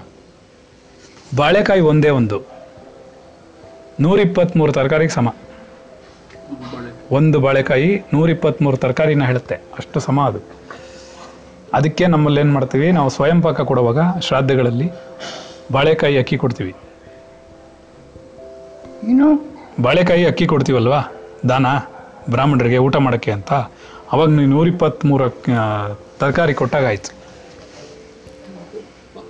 ಅದಕ್ಕೆ ಅಷ್ಟು ಶಕ್ತಿ ಇದೆ. ಬಾಳೆ ದಿಂಡಿಗೆ ನಿಮ್ಮಲ್ಲಿ ಒಳಗಡೆ ಹೋಗಿರುವಂಥ ಎಷ್ಟೋ ಕ್ರಿಮಿಕೀಟಗಳನ್ನು ಮತ್ತು ಕಲ್ಲುಗಳನ್ನ ಕಲ್ಲುಗಳನ್ನು ಕರಗಿಸೋ ಶಕ್ತಿ ಇದೆ. ಎಷ್ಟು ಜನ ಬಾಳೆ ದಿಂಡು ಉಪಯೋಗಿಸ್ತಾರೆ? ಈ ಥರ ನಿಮ್ಮ ಆರೋಗ್ಯ ನೀವೇ ಕಾಪಾಡ್ಕೋಬೇಕು. ನೀವೆಲ್ಲ ತಿಂತಾ ಇದ್ದೀರಲ್ಲ, ಅದೆಲ್ಲ ಆಹಾರವೇ ಅಲ್ಲ. ನಿಜವಾದ ಆಹಾರ ಹಸಿ ತರಕಾರಿ. ಬೇಯಿಸಿ ತಿನ್ನೋ ಹಾಗಿಲ್ಲ. ಹಾಗಂತ ರೂಲ್ ಇದೆ. ತಿನ್ನೋಕ್ಕಾಗತ್ತಾ ನಮಗೆ? ಎಷ್ಟು ದಿನ ತಿನ್ಬಿಟ್ಟಿರ ಕಷ್ಟ ಆಗುತ್ತೆ. ಯಾಕೆ ಅಂತ ಕೇಳ್ತೀರಾ? ಬೇಯಿಸೋ ಕಾನ್ಸೆಪ್ಟು ಹಿಂದಿನ ಜನರಲ್ಲಿ ಇರಲಿಲ್ಲ. ಅಂದರೆ ಹಿಂದೆ ತುಂಬ ಹಳೆ ಕಾಲದಲ್ಲಿ ಇರಲಿಲ್ಲ. ನಾವು ಅನಾಗರಿಕರಾಗಿದ್ವಲ್ಲ. ಇವಾಗ ಹೇಳ್ಕೊತಿದ್ದೀವ ಅಂತ. ನಾವೇ ಇವಾಗಲೇ ಅನಾಗರಿಕರಾಗಿರೋದು. ಆವಾಗಲೇ ನಾಗರಿಕರಾಗಿದ್ದಿದ್ದು. ಹರಪ್ಪ ಮಹೇಂಜೋದರ ಕೇಳಿದಿರಾ ಸ್ಕೂಲಲ್ಲಿ ಓದಿದ್ವಿ. ಆಗಿನ ಕಾಲದಲ್ಲಿ, ಶಿಲಾಯುಗದಲ್ಲಿ ಹೇಗಿತ್ತು ಆಹಾರ ಅಂದರೆ ಕೇವಲ ಬೇಯಿಸದೇ ಇರೋದನ್ನೇ ತಿಂತಾ ಇದ್ದಿದ್ದು. ಈ ಶರೀರ ಮಾಡಿರೋದು, ನಿಮ್ಮ ಜಠರ ಇರೋದು ಬೇಯಿಸದೇ ಇರುವಂತಹ ವಸ್ತು ತಿನ್ನಕ್ಕೆ, ಬೇಯಿಸಿದ ವಸ್ತು ತಿನ್ನಕ್ಕಲ್ಲ. ಯಾಕೆ ಅಂದರೆ ಇದರೊಳಗಡೆ ಜಠರಾಗ್ನಿ ಅಂತ ಒಂದಿದೆ. ಗೊತ್ತಾಯ್ತಾ? ಆ ಅಗ್ನಿ ಉತ್ಪತ್ತಿ ಆಗೋದೇ ಆದಮೇಲೆ ನಿಮ್ಗೆ ಹೊಟ್ಟೆ ಹಸುವೆ ಬರೋದು. ಆ ಹೊಟ್ಟೆ ಹಸು ಬರುತ್ತೆ ಅಂತಂದರೆ ಆ ಅಗ್ನಿ ಉತ್ಪತ್ತಿಯಾಗಿದೆ. ಆ ಅಗ್ನಿಗೆ ನೀವು ಹಸಿ ಹಸಿ ತರಕಾರಿಗಳನ್ನು ಹಸಿಯಾಗಿರೋದನ್ನು ಹಾಕಿದ್ರೆ ಅದು ಚೆನ್ನಾಗಿ ಅದನ್ನು ಪಚನ ಮಾಡುತ್ತೆ. ಆ ಪಚನ ಮಾಡೋಕ್ಕೋಸ್ಕರನೇ ಅದು ಬಂದಿರೋದೆ. ಅರ್ಥ ಆಯ್ತಾ? ಅದಕ್ಕೆ ಡಾಕ್ಟ್ರು ಕೂಡ ಹೇಳ್ತಾರೆ ಏನಂತ ನಿಮಗೆ ನೀರು ಕುಡಿಬೇಡಿ ಊಟ ಮಾಡಿದ್ಮೇಲೆ ನೀರು ಕುಡಿಬೇಡಿ. ಯಾಕೆ? ಅಗ್ನಿ ಆರೋಗ್ಬಿಡುತ್ತೆ ನಾವು ಏನಾಗುತ್ತೆ ಅಂತಂದರೆ ಅನ್ನಕ್ಕೆ ಅನ್ನ ಅಕ್ಕಿ ತೊಳೆದಿಟ್ಬಿಟ್ಟು ಏನು ಸ್ಟವ್ ಆಫ್ ಮಾಡಿಬಿಟ್ರೆ ಏನಾಗುತ್ತೆ? ಅನ್ನನೇ ಆಗಲ್ಲ. ಯಾಕಾಗಲ್ಲ? ಅಲ್ಲಿ ಅಗ್ನಿ ಇದೆ ನಾವು ಮಾಡ್ತಿರೋದು ಅದನ್ನ ಊಟ ಮಾಡ್ಬಿಟ್ಟು ನೀರು ಕುಡಿದ್ಬಿಡೋದು ಅವಾಗ ಏನಾಗುತ್ತೆ? ಅಗ್ನಿ ಶಾಂತವಾಗಿ ಹೋಗುತ್ತೆ ನೀರು ಒಲೆ ಮೇಲೆ ನೀರು ಹಾಕಿದ್ರೆ ಉರಿ ಥರ ಬೆಂಕಿ ಆರೋಗ್ಬಿಡುತ್ತೆ ಅಲ್ವಾ? ಹೌದಾ? ಸೊ ಏನಾಗುತ್ತೆ? ನಾವು ಅರ್ಥ ಮಾಡ್ಕೋಬೇಕಾದ್ರೂ ನಮ್ಮ ಶರೀರ ನಮ್ಮ ಶರೀರದಲ್ಲಿರುವಂತಹ ಹೊಟ್ಟೆ ಹೊಟ್ಟೆಯಲ್ಲಿ ಜಠರಾಗ್ನಿ ಇದೆ. ಆ ಜಠರಾಗ್ನಿನ ಸರಿಯಾಗಿ ನಾವು ನೋಡ್ಕೋಬೇಕು. ನಾವೇನು ನಿನ್ನ, ನಿಮ್ಮ ಆರೋಗ್ಯ ನಿಮ್ಮ ಕೈಲಿರುತ್ತೆ. ಯಾವ ರೀತಿ ತಿಂತೀರಾ ಅನ್ನೋದ್ರ ಮೇಲೆ ಇರುತ್ತೆ. ಟೆಂಪ್ಟೇಷನ್ ನಮಗೆ. ಅವ್ರು ತಿಂದರು ನಾವು ತಿಂತೀವಿ, ಇವ್ರು ತಿಂದರು ನಾವು ತಿಂತೀವಿ, ಅವ್ರು ತಿಂದರು ನಾನು ತಿಂತೀವಿ. ಹೌದೇನ್ರಿ? ಇನ್ಮೇಲೆ ಉಪವಾಸ ಮಾಡಬೇಡಿ. ನಾನು ದಿನ ಹೇಳ್ತಿದ್ದೀನಿ, ಅವತ್ತು ಹೇಳಿದೆ ನಿಮಗೆ. ನಮ್ಮ ಕೈಲ್ಲ ನಿಮಗೆ. ಏನಾದರೂ ತೊಗೊಳ್ಬೇಕು. ಇಲ್ಲ ಮಜ್ಜಿಗೆನಾದರೂ ಕುಡಿಬೇಕು. ಇಲ್ಲ ಎಳ್ನೀರಾದರೂ ಕುಡಿಬೇಕು. ಹೊಟ್ಟೆ ತಂಪಾಗಿರಬೇಕು. ಆಯಿತಾ? ಇವತ್ತು ಖಾರವಾದ ಚಟ್ನಿ ತಿನ್ಬಿಟ್ರಿ ನೀವು. ಇವತ್ತು ಖಾರವಾದ ಸಾಂಬಾರು ತಿನ್ಬಿಟ್ರಿ ನಾಳೆ ಮಧ್ಯಾಹ್ನ ಉಪವಾಸ ಮಾಡ್ತೀರಿ. ಅವಾಗ ಏನಾಗತ್ತದು? ಅದು ಅದೆಲ್ಲ ಹುಣ್ಣಾಗತ್ತ. ಮತ್ತೆ ಆಗದೆ ಇರುತ್ತಾ? ನಾಲ್ಗೆ ತೆಗಿರಿ ತೋರಿಸ್ತೀನಿ ನಾನು ಎಷ್ಟಾಗಿದೆ ಹುಣ್ಣು ಅಂತ. ನಾಲ್ಗೆ ತೋರಿಸ್ರಿ. ಇದೆ ನೋಡಿ ಇನ್ನೂ ಹುಣ್ಣಿದೆ. ಗ್ಯಾಸ್ ಫಾರ್ಮ್ ಆಗುತ್ತೆ ಹುಣ್ಣಾಗ್ಬಿಡುತ್ತೆ. ನಾಳೆ ಬೆಳಿಗ್ಗೆ ನೋಡಿ ಹುಣ್ಣು ಜಾಸ್ತಿ ಆಗುತ್ತೆ. ಎಳ್ನೀರು ಕೊಡಿಸಿದ್ವಿ ನಾವು. ಅದಕ್ಕೆ ಕಮ್ಮಿ ಆಗ್ತಾ ಇದೆ. ನಾಲ್ಕು ದಿನ ಐದು ದಿನ ಎಳ್ನೀರು ಕುಡಿದ್ರು ಕಡಿಮೆ ಆಯಿತು. ನಿಮ್ಗೊಂದು ವಿಷಯ ಗೊತ್ತಾ? ಸರಿಯಾಗಿ ಶರೀರ ನೋಡ್ಕೊಳ್ಳಿಲ್ಲ ಅಂದರೆ ಹೊಟ್ಟೆಲಿರೋದು ಅದನ್ನೆಲ್ಲ ತಿನ್ನೋಕ್ಕೆ ಶುರು ಮಾಡುತ್ತೆ. ಅಲ್ಸರ್ ಆಗುತ್ತೆ. ಒಂದ್ಸರಿ ಅಲ್ಸರ್ ಆದರೆ ಒಂದು ತಿಂಗಳು ಅಲಿಬೇಕಾತ ಹಾಸ್ಪಿಟ್ಲಿಗೆ ಇದು ನಾನು ಯಾಕೆ ಹೇಳ್ತಾ ಇದ್ದೀನಿ ಗೊತ್ತಾ? ನಾನು ಒಂದು ವರ್ಷ ಪೂರ್ತಿ ಬರೀ ಹಣ್ಣು ತಿಂತಾ ಇದ್ದವನು. ಬೇರೆ ಏನೂ ತಿಂದೆ. ಒಂದು ವರ್ಷ ಪೂರ್ತಿ ದಿನಕ್ಕೆ ಒಂದೇ ಒಂದು ಲೀಟ್ರ್ ಹಾಲು ಕುಡಿತಾ ಇದ್ದವನು. ಶರೀರನ ಎಂಬತ್ತಾರು ಕೆ ಜಿಯಿಂದ ನಲವತ್ತಾರು ಕೆ ಜಿ ಇಳಿಸಿದ್ದವನು ನಾನು. ಇದೆಲ್ಲ ನನ್ನ ಓನ್ ಎಕ್ಸ್ಪೀರಿಯನ್ಸ್ ನಲವತ್ತು ಕೆ ಜಿ ಕಡಿಮೆ ಮಾಡಿದ್ದೆ ನಾನು ಎರಡು ವರ್ಷದಲ್ಲಿ. ನಂಬಕ್ಕಾಗತ್ತಾ? ಮಾಡ್ಬೋದಾ? ಆಗುತ್ತೆ ವಿಲ್ ಪವರ್ ಬೇಕು. ಆದರೆ ನನಗೆ ಇವತ್ತಿನವರೆಗೂ ಅಲ್ಸರ್ ಆಗಿಲ್ಲ. ಇವತ್ತಿನವರೆಗೂ ಪೈಲ್ಸ್ ಆಗಿಲ್ಲ. ಆಯಿತಾ? ಇವತ್ತಿನವರೆಗೂ ಯಾವುದೇ ತೊಂದರೆ ನನ್ನ ಶ್ರಮಕ್ಕಲ್ಲಿ ಬಂದಿಲ್ಲ. ಯಾಕೆ? ನಾನು ಅದನ್ನು ಮಾತ್ರ ಮಾಡಲ್ಲ. ಅದ್ರ ಜೊತೆಗೆ ಮಜ್ಜಿಗೆ ಕುಡಿತೀನಿ ಅದ್ರ ಜೊತೆಗೆ ಎಳ್ನೀರು ಕುಡಿತೀನಿ. ಅವಾಗ ಅದನ್ನು ಮಾಡ್ತಿರ್ಲಿಲ್ಲ ನಾನು. ನಮ್ಮ ಶರೀರ ನಾವು ಅರ್ಥ ಮಾಡ್ಕೋಬೇಕ್ರಿ, ಯಾರೂ ಮಾಡ್ಕೊಳ್ಳಲ್ಲ. ಶರೀರ ಧರ್ಮ ಅಂತಾರೆ ಇದನ್ನ, ಏನು? ಶರೀರವನ್ನು ಹೇಗೆ ಕಾಪಾಡ್ಕೋಬೇಕು? ಎಲ್ಲ ಕಡೆನೂ ಧರ್ಮವನ್ನೇ ಹೇಳ್ತಾ ಇದ್ದೀನಿ ಹೇಳ್ಬಿಟ್ಟು ಧರ್ಮಕ್ಕೆ ಸೇರಿಸ್ತೀನಿ ಅಷ್ಟೇ ಅದನ್ನು. ಗೊತ್ತಾಗಿಲ್ವಾ ಇದು ಶರೀರ ಧರ್ಮ. ಒಂದು ಶರೀರವನ್ನು ಹಿಂಡಬೇಕಾ ನಾವು? ಒಂದು ಶರೀರವನ್ನು ಅವ್ರು ಹೇಳಿದ್ದೇನು ಗೊತ್ತಾ? ನಮ್ಮ ಶಾಸ್ತ್ರ ಏನು ಹೇಳುತ್ತೆ? ನಮ್ಮ ಸಂಪ್ರದಾಯ ಏನು ಹೇಳುತ್ತೆ ಅಂದರೆ ಕರೆಕ್ಟಾಗಿ ನೀವು ಹದಿನಾಲ್ಕು ದಿವಸಕ್ಕೆ ಒಂದು ಸರ್ತಿ ಉಪವಾಸ ಮಾಡಿ ಅಂತ, ಏನು? 14 days once. ಹಾಂ ಅದು ಎಷ್ಟು ದಿನಕ್ಕೆ ಬರುತ್ತೆ? ಏಕಾದಶಿಲಿ ಬರುತ್ತೆ. ಒಂದು ಏಕಾದಶಿ, ಇನ್ನೊಂದು ಏಕಾದಶಿ ಎಷ್ಟು ದಿನ ಇರುತ್ತೆ? ಹದಿನಾಲ್ಕು ದಿನ ಇರುತ್ತೆ. ಸರಿನಾ? ಇರುತ್ತೆ, ಅಲ್ವಾ? ಅವತ್ತಿನ ದಿವಸ ಮಾತ್ರ ಉಪವಾಸ ಮಾಡಿ ಅಂತ ಹೇಳಿರೋದು ತಿಂಗಳಿಗೆ ಎರಡು ಉಪವಾಸ ನೀವು ಮಾಡಿದ್ರೆ ನಿಮ್ಮ ಶರೀರ ಆರೋಗ್ಯದಲ್ಲಿರುತ್ತೆ. ಕೆಲವ್ರಿಗೆ ಅಭ್ಯಾಸ ಆಗಿರುತ್ತೆ. ಕೆಲವರು ಚಿಕ್ಕ ವಯಸ್ಸಿಂದ ಖಾರ ತಿನ್, ತಿಂತಂದು ಅಭ್ಯಾಸ ಆಗಿರುತ್ತೆ. ಇಲ್ಲ ಅಂತ ನಾನು ಹೇಳ್ತಾ ಇಲ್ಲ. ಇವಾಗ ಆಂಧ್ರ ಪ್ರದೇಶಗೆಲ್ಲ ಹೋದ್ರಿದ್ರೆ ಈ ಇದಕ್ಕಿಂತ ನಾ ಎರಡರಷ್ಟು ಬಿಸಿಲು, ಆದರೆ ಅಲ್ಲಿ ಅಲ್ಲೇ ಗುಂಟೂರು ಮೆಣಸಿಕಾಯಿ ಇರೋದು. ಹೌದಾ? ಏನು ಖಾರ ಹಾಕ್ತಾರೆ ಅವರು? ನಾವು ಸತ್ಯ ಹೋಗ್ತೀವಿ. ಅಲ್ಲ, ನಾವು ಸದ್ಯ ಹೋಗ್ತೀವಿ, ತಿನ್ಬಿಟ್ರೆ. ಮೂರು ದಿವಸದಾಗ ಹಾಂ.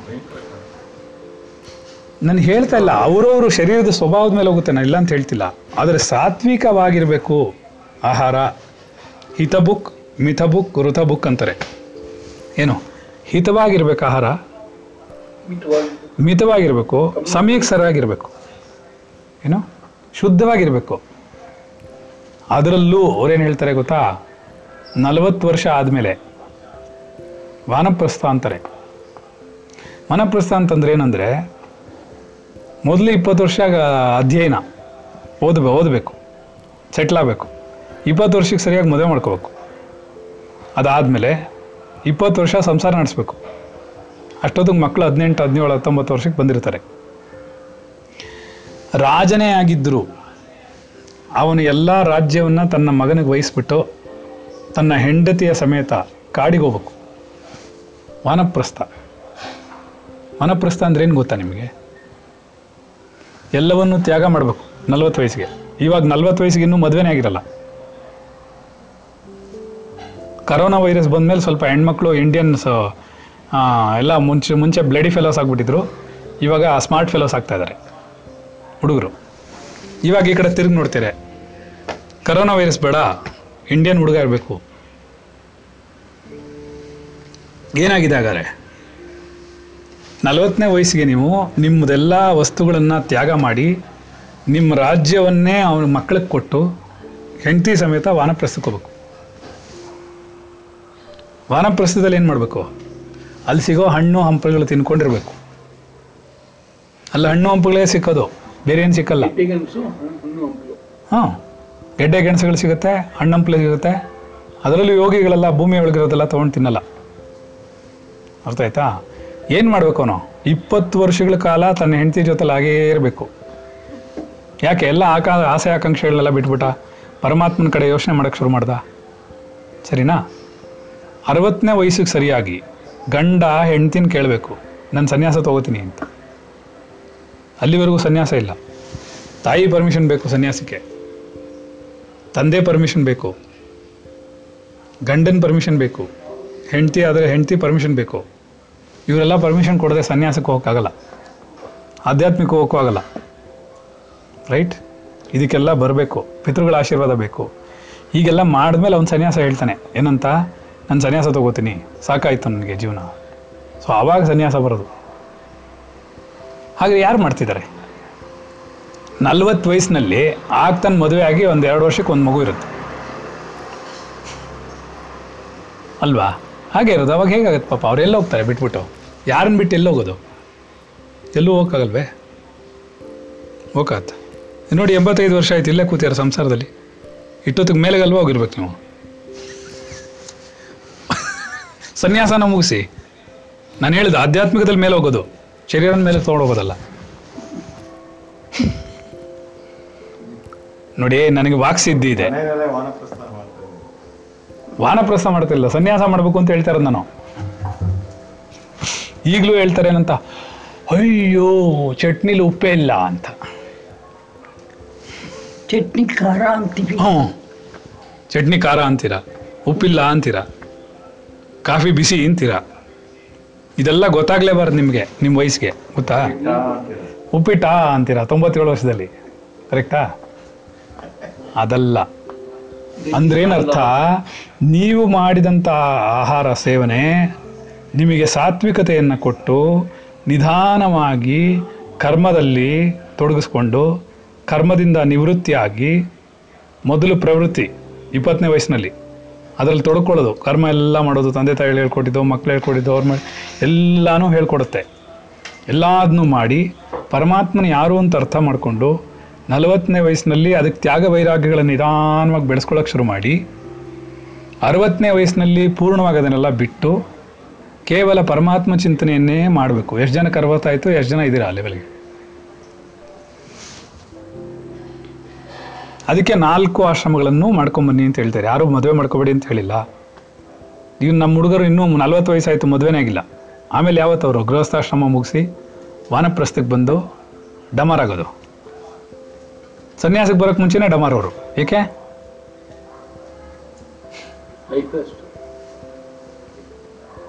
ಆದ್ದರಿಂದ ನಮ್ಗೆ ಅರ್ಥ ಆಗ್ಬೇಕಾದ್ರೇನು ಎಲ್ಲವೂ ತುಂಬ ಚೆನ್ನಾಗಿ ಬರೆದಿಟ್ಟಿದ್ದಾರೆ. ಫಾಲೋ ಮಾಡೋರು ಅವರು. ಯಾರಿಗೆ ಬೇಕಿದ್ದೀರಿ ಸುಮ್ಮನೆ ತಲೆಗೆ ಒಂಬತ್ತು ಗಂಟೆಗೆ ಫೋನ್ ಮಾಡಿಬಿಟ್ಟು ನಮಗೆಲ್ಲ ಇದು ಮಾಡು, ಅದು ಮಾಡು, ಧರ್ಮ ಮಾಡು, ಮಣ್ಣು ಮಾಡು, ಮಸಿ ಮಾಡು ಅಂದರೆ ಅಲ್ಲಲ್ಲ ಅವನನ್ನು ಊಟ ಮಾಡೋಕ್ಕಾಗ್ತಾ ಇಲ್ಲ ಅಲ್ಲಿ. ಕೆಲಸವಿಲ್ಲದೆ ಯಾರು ಕೇಳ್ತಾರೆ? ಯಾರೂ ಕೇಳಲ್ಲ. ಇದು ಪಾಪ ನಾನು ಹೇಳಿದ್ದಲ್ಲ ನಿಲ್ಗಿರ್ತಾ ಇಲ್ಲ. ಒಂದು ವಿಡಿಯೋ ಬಂದಿತ್ತು ನನಗೆ. ಒಬ್ಬ ಆಯುರ್ವೇದಿಕ್ ಡಾಕ್ಟ್ರು ಪಾಪ ಹೇಳಿದ್ರು, ನೀವೇನು ಮಾಡಬೇಡಿ. ನಿಮ್ಮಲ್ಲೇ ಒಂದು ಕರೋನಾ ವೈರಸ್ಗೆ ಹೇಳ್ದ ಅವನು. ನಿಮ್ಮಲ್ಲೇ ಒಂದು ಶುದ್ಧವಾದ ಬಟ್ಟೆಲಿ ತೆಳು ಬಟ್ಟೆಲಿ ಉಸಿರಾಡೋಕ್ಕೆ ಆಗೋವಂಥದ್ದು ಒಂದು ಬಟ್ಟೆ ಮಾಡ್ಕೊಳ್ಳಿ. ಅದರಲ್ಲಿ ಅವನು ಹೇಳ್ದ ನೀಲಗಿರಿ ತೈಲ ಹಾಕ್ಕೊಳ್ಳಿ. ನೀಲಗಿರಿ ತೈಲ ಹಾಕ್ಕೊಂಡು ಇಟ್ಕೊಳ್ಳಿ. ನಿಮಗೂ ಬರಲ್ಲ ಇನ್ನೊಬ್ರಿಗೂ ಸ್ಪ್ರೆಡ್ ಆಗಲ್ಲ. ದಿಸ್ ಈಸ್ ಮೋರ್ ದೆನ್ ಅನ್ಫಂದ ಆಯುರ್ವೇದಿಕ್ ಡಾಕ್ಟ್ರ್ ಹೇಳಿದ್ದು ಇದು ಎಷ್ಟು ಜನಕ್ಕೆ ಇಂಪ್ಲಿಮೆಂಟ್ ಮಾಡಕ್ಕೆ ಬಿಡ್ತಾರೆ? ಆಮೇಲೆ ಒಂದು ಅಂಗಡಿಲೂ ನೀಲಗಿರಿ ತೈಲ ಸಿಗಲ್ಲ ಆಮೇಲೆ. ನೀಲಗಿರಿ ತೈಲ ಸಣ್ಣ ಬಾಟ್ಲು ಹತ್ತು ರೂಪಾಯಿಗೆ ಸಿಗ್ತಿದ್ದಿದ್ದು ನೂರೈವತ್ತು ರೂಪಾಯಿ ಆಗ್ಬಿಡುತ್ತೆ. ಮುನ್ನೂರು ರೂಪಾಯಿ ಅರ್ಧ ಬಾಟ್ಲು. ಅಂದ್ರೆ ಅದು ಒರಿಜಿನಲ್ಲು ಅದು ನೀನು ಒಂದು ಡ್ರಾಪ್ ಹಾಕೊಂಡ್ರೆ ಸಾಕು. ಎಕ್ಸ್ಟ್ರಾಕ್ಟ್ ಅದು. ಆಯಿತಾ? ಅವನು ಹೇಳ್ದ ದಿನಕ್ಕೆ ಒಂದು ಸರ್ತಿ. ಏನು ಗೊತ್ತಾ? ಅರ್ಶಿಣದ ನೀರು ಕುಡಿಬೇಕು. ಅದು ನೋಡಿ ನಿಮ್ಮ ಇಮ್ಯೂನ್ ಸಿಸ್ಟಮ್ ಸಿಕ್ಕಾಪಟ್ಟೆ ಎಬ್ಬಿಸ್ಕೊಡ್ಸುತ್ತೆ ಒಳಗಡೆಯಿಂದ ಕ್ರಿಯೇಟ್ ಮಾಡ್ಕೋಬೇಕು. ಹೊರಗಡೆಯಿಂದ ಔಷಧಿ ಹಾಕ್ಬಿಟ್ಟಲ್ಲ ಮಾಡ್ಕೊಳ್ಳೋದು. ಅಲ್ವಾ? ಅದರಿಂದ ಇದೆಲ್ಲ ಅವನು ಅವನು ಹೇಳಿದ್ಮೇಲೆ ನಂಗೆ ಅನ್ನಿಸ್ತು, ಹೌದಲ್ಲ? ಇದು ಎಷ್ಟು ಸುಲಭವಾಗಿದೆ, ಎಷ್ಟು ಸಿಂಪಲ್ ಆಗಿದೆ. ತುಳಸಿ ದಳ. ತುಳಸಿ ಎಕ್ಸ್ಟ್ರಾಕ್ಟ್ ನೀರು ಕುಡಿರಿ. ಇವತ್ತು ಎರಡು ತುಳಸಿದ ನೀರಲ್ಲಿ ಹಾಕ್ಬಿಟ್ಟು ಮಾರನೇ ಹಾಂ ಅದು ಸಾಕು. ಅದೇ, ಕಡಿಮೆ ಆಗ್ತಾ ಹೋಗುತ್ತೆ. ನೋಡಿ, ಇದೇನಾಗಿರುತ್ತೆ ಹೇಳ ನಾನು. ಹಾಂ ಇವತ್ತು ಶೀತ ಆಗಿದೆ ಅವ್ರಿಗೆ ಅಂತಂದರೆ, ಇದು ಹತ್ತು ದಿನದ ಅಕ್ಯುಮಿಲೇಷನ್ ಅದು. ಹತ್ತು ದಿವಸದಿಂದ ಉಷ್ಣ ಜಾಸ್ತಿ ಆಗ್ತಾನೇ ಹೋಗಿರುತ್ತೆ. ನೀವು ಬಿಸಿಲಲ್ಲಿ ಓಡಾಡಿರ್ಬೋದು, ಮಲ್ಕೊಂಡಿಲ್ದೇ ಇರ್ಬೋದು, ನಿದ್ದೆ ಕಡಿಮೆ ಬಂದಿರ್ಬೋದು, ಇದೆಲ್ಲ ಏನಾಗುತ್ತೆ? ಒಳಗಡೆ ಉಷ್ಣನ ಅಕ್ಯುಮಿಲೇಟ್ ಮಾಡ್ತಾನೇ ಇರುತ್ತೆ. ಹಾಂ, ಅಲ್ಲ, ಸೇರ್ಕೊಳ್ತಾನೇ ಬರುತ್ತೆ. ಯಾವತ್ತೋ ಒಂದು ದಿವಸ ಅದು ಅಧಿಕವಾದಾಗ ಎತ್ತಾಕ್ಬಿಡುತ್ತೆ. ಆದರೆ ಈ ಶೀತ ಯಾವಾಗಲೂ ಅಷ್ಟೇ, ಜಗತ್ನಲ್ಲೇ ಮೂರಕ್ಕೆ ವಿಷಯಕ್ಕೆ ಏನೂ ಕಂಡಿಡಿಯೋಕ್ಕಾಗಿಲ್ಲ. ಶೀತ, ಮೆಡಿಸಿನ್ ಇಲ್ಲ. ಹೊಟ್ಟೆ ನೋವು ಮೆಡಿಸಿನ್ ಇಲ್ಲ. ತಲೆನೋವು, ಮೆಡಿಸಿನ್ ಇಲ್ಲ. ಇದು ಯಾಕೆ ಬರುತ್ತೆ ಅಂತಲೇ ಗೊತ್ತಿಲ್ಲ. ಇವತ್ತಿಗೂ ಕಂಡಿಡ್ದಿಲ್ಲ, ಯಾವ ದೇಶದಲ್ಲೂ. ನೀವು ಶೀತಕ್ಕೆ ಮೆಡಿಸಿನ್ ತಗೊಳ್ಳಿ, ಅದು ಹತ್ತು ದಿನ ಆದಮೇಲೆ ಹೋಗೋದು, ಬರೆದಿಟ್ಕೊಳ್ಳಿ. ಇಲ್ವಾ ಸೈಡ್ ಎಫೆಕ್ಟ್ ಮಾಡುತ್ತೆ. ಏನಾದ್ರು ಅರ್ಜೆಂಟಾಗಿ ತಿಂದರೆ. ಗೊತ್ತಾಯ್ತಾ?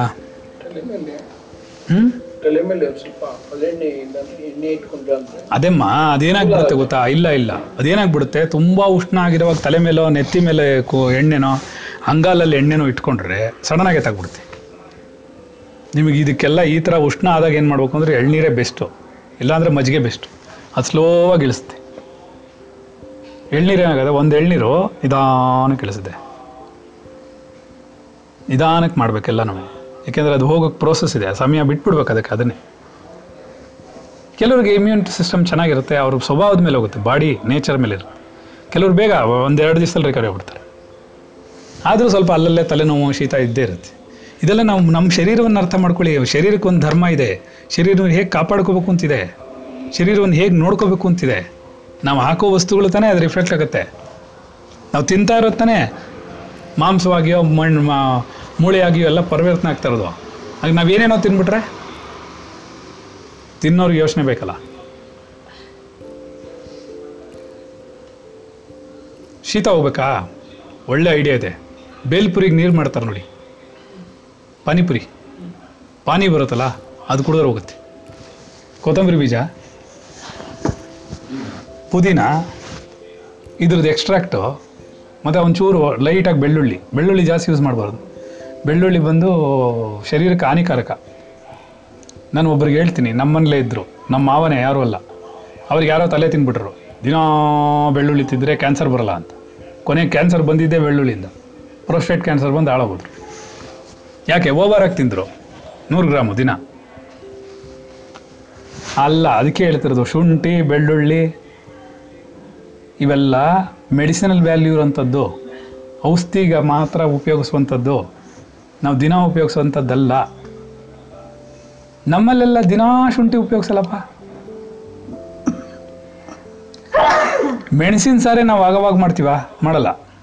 ಮೆಣಸಿನ ಸಾರಿ ಯಾವಾಗ ಮಾಡ್ತೀವಿ? ಹೊರಗಡೆ ಮಳೆ ಬರ್ತಿದ್ದಾಗ ಪರಿಸರ ತುಂಬ ತಣ್ಣಗಾಗಿದ್ದಾಗ ಅರ್ಥ ಆಯ್ತಾ? ಅತ್ಯಂತ ಅಧಿಕ ರೋಗಗಳು ಬರೋದು ಮಳೆಗಾಲದಲ್ಲಿ. ಇದೆಲ್ಲ ಅರ್ಥ ಮಾಡ್ಕೋಬೇಕು. ಅದಕ್ಕೆ ಸೀಸನಲ್ ಫ್ರೂಟ್ಸ್ ಇದೆ. ಈಗ ನೋಡಿ ಎಷ್ಟು ಚೆನ್ನಾಗಿ ಮಾಡಿರುತ್ತೆ. ಮಳೆಗಾಲದಲ್ಲಿ ಚೆನ್ನಾಗಿ ನೀರು ಎಳೆದಿಟ್ಕೊಳ್ಳುತ್ತೆ.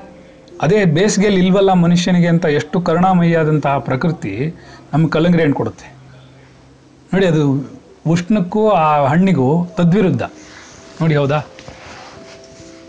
ಇನ್ನೊಂದು ಈಗ ಈ ಉಷ್ಣವನ್ನು ತೆಗಿಯೋಕ್ಕೇನು ಗೊತ್ತಾ? ಹೆಸರುಬೇಳೆ.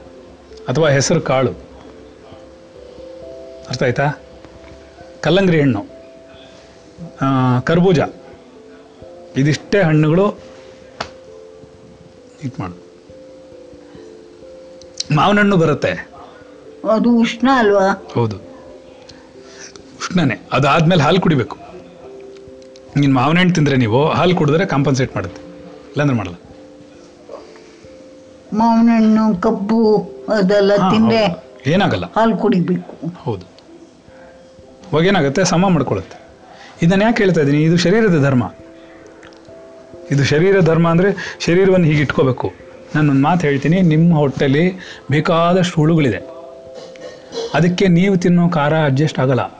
ಸತ್ತೋಗುತ್ತೆ ಅದು. ಎಷ್ಟು ಜನಕ್ಕೆ ಗೊತ್ತಿದೆ? ಬೈ ನೇಚರ್ ನೀವು ಯಾವ್ದಾದ್ರು ಖಾರದ ಹಣ್ಣು ತೋರಿಸಿ ನಮಗೆ. ಬೈ ನೇಚರ್ ಖಾರ ಇರೋ ಹಣ್ಣು ತೋರಿಸಿ. ಇದೆಯಾ? ಯಾಕೆ? ಮೆಣಸಿನ್ಕಾಯಿ ಹಣ್ಣಲ್ಲ.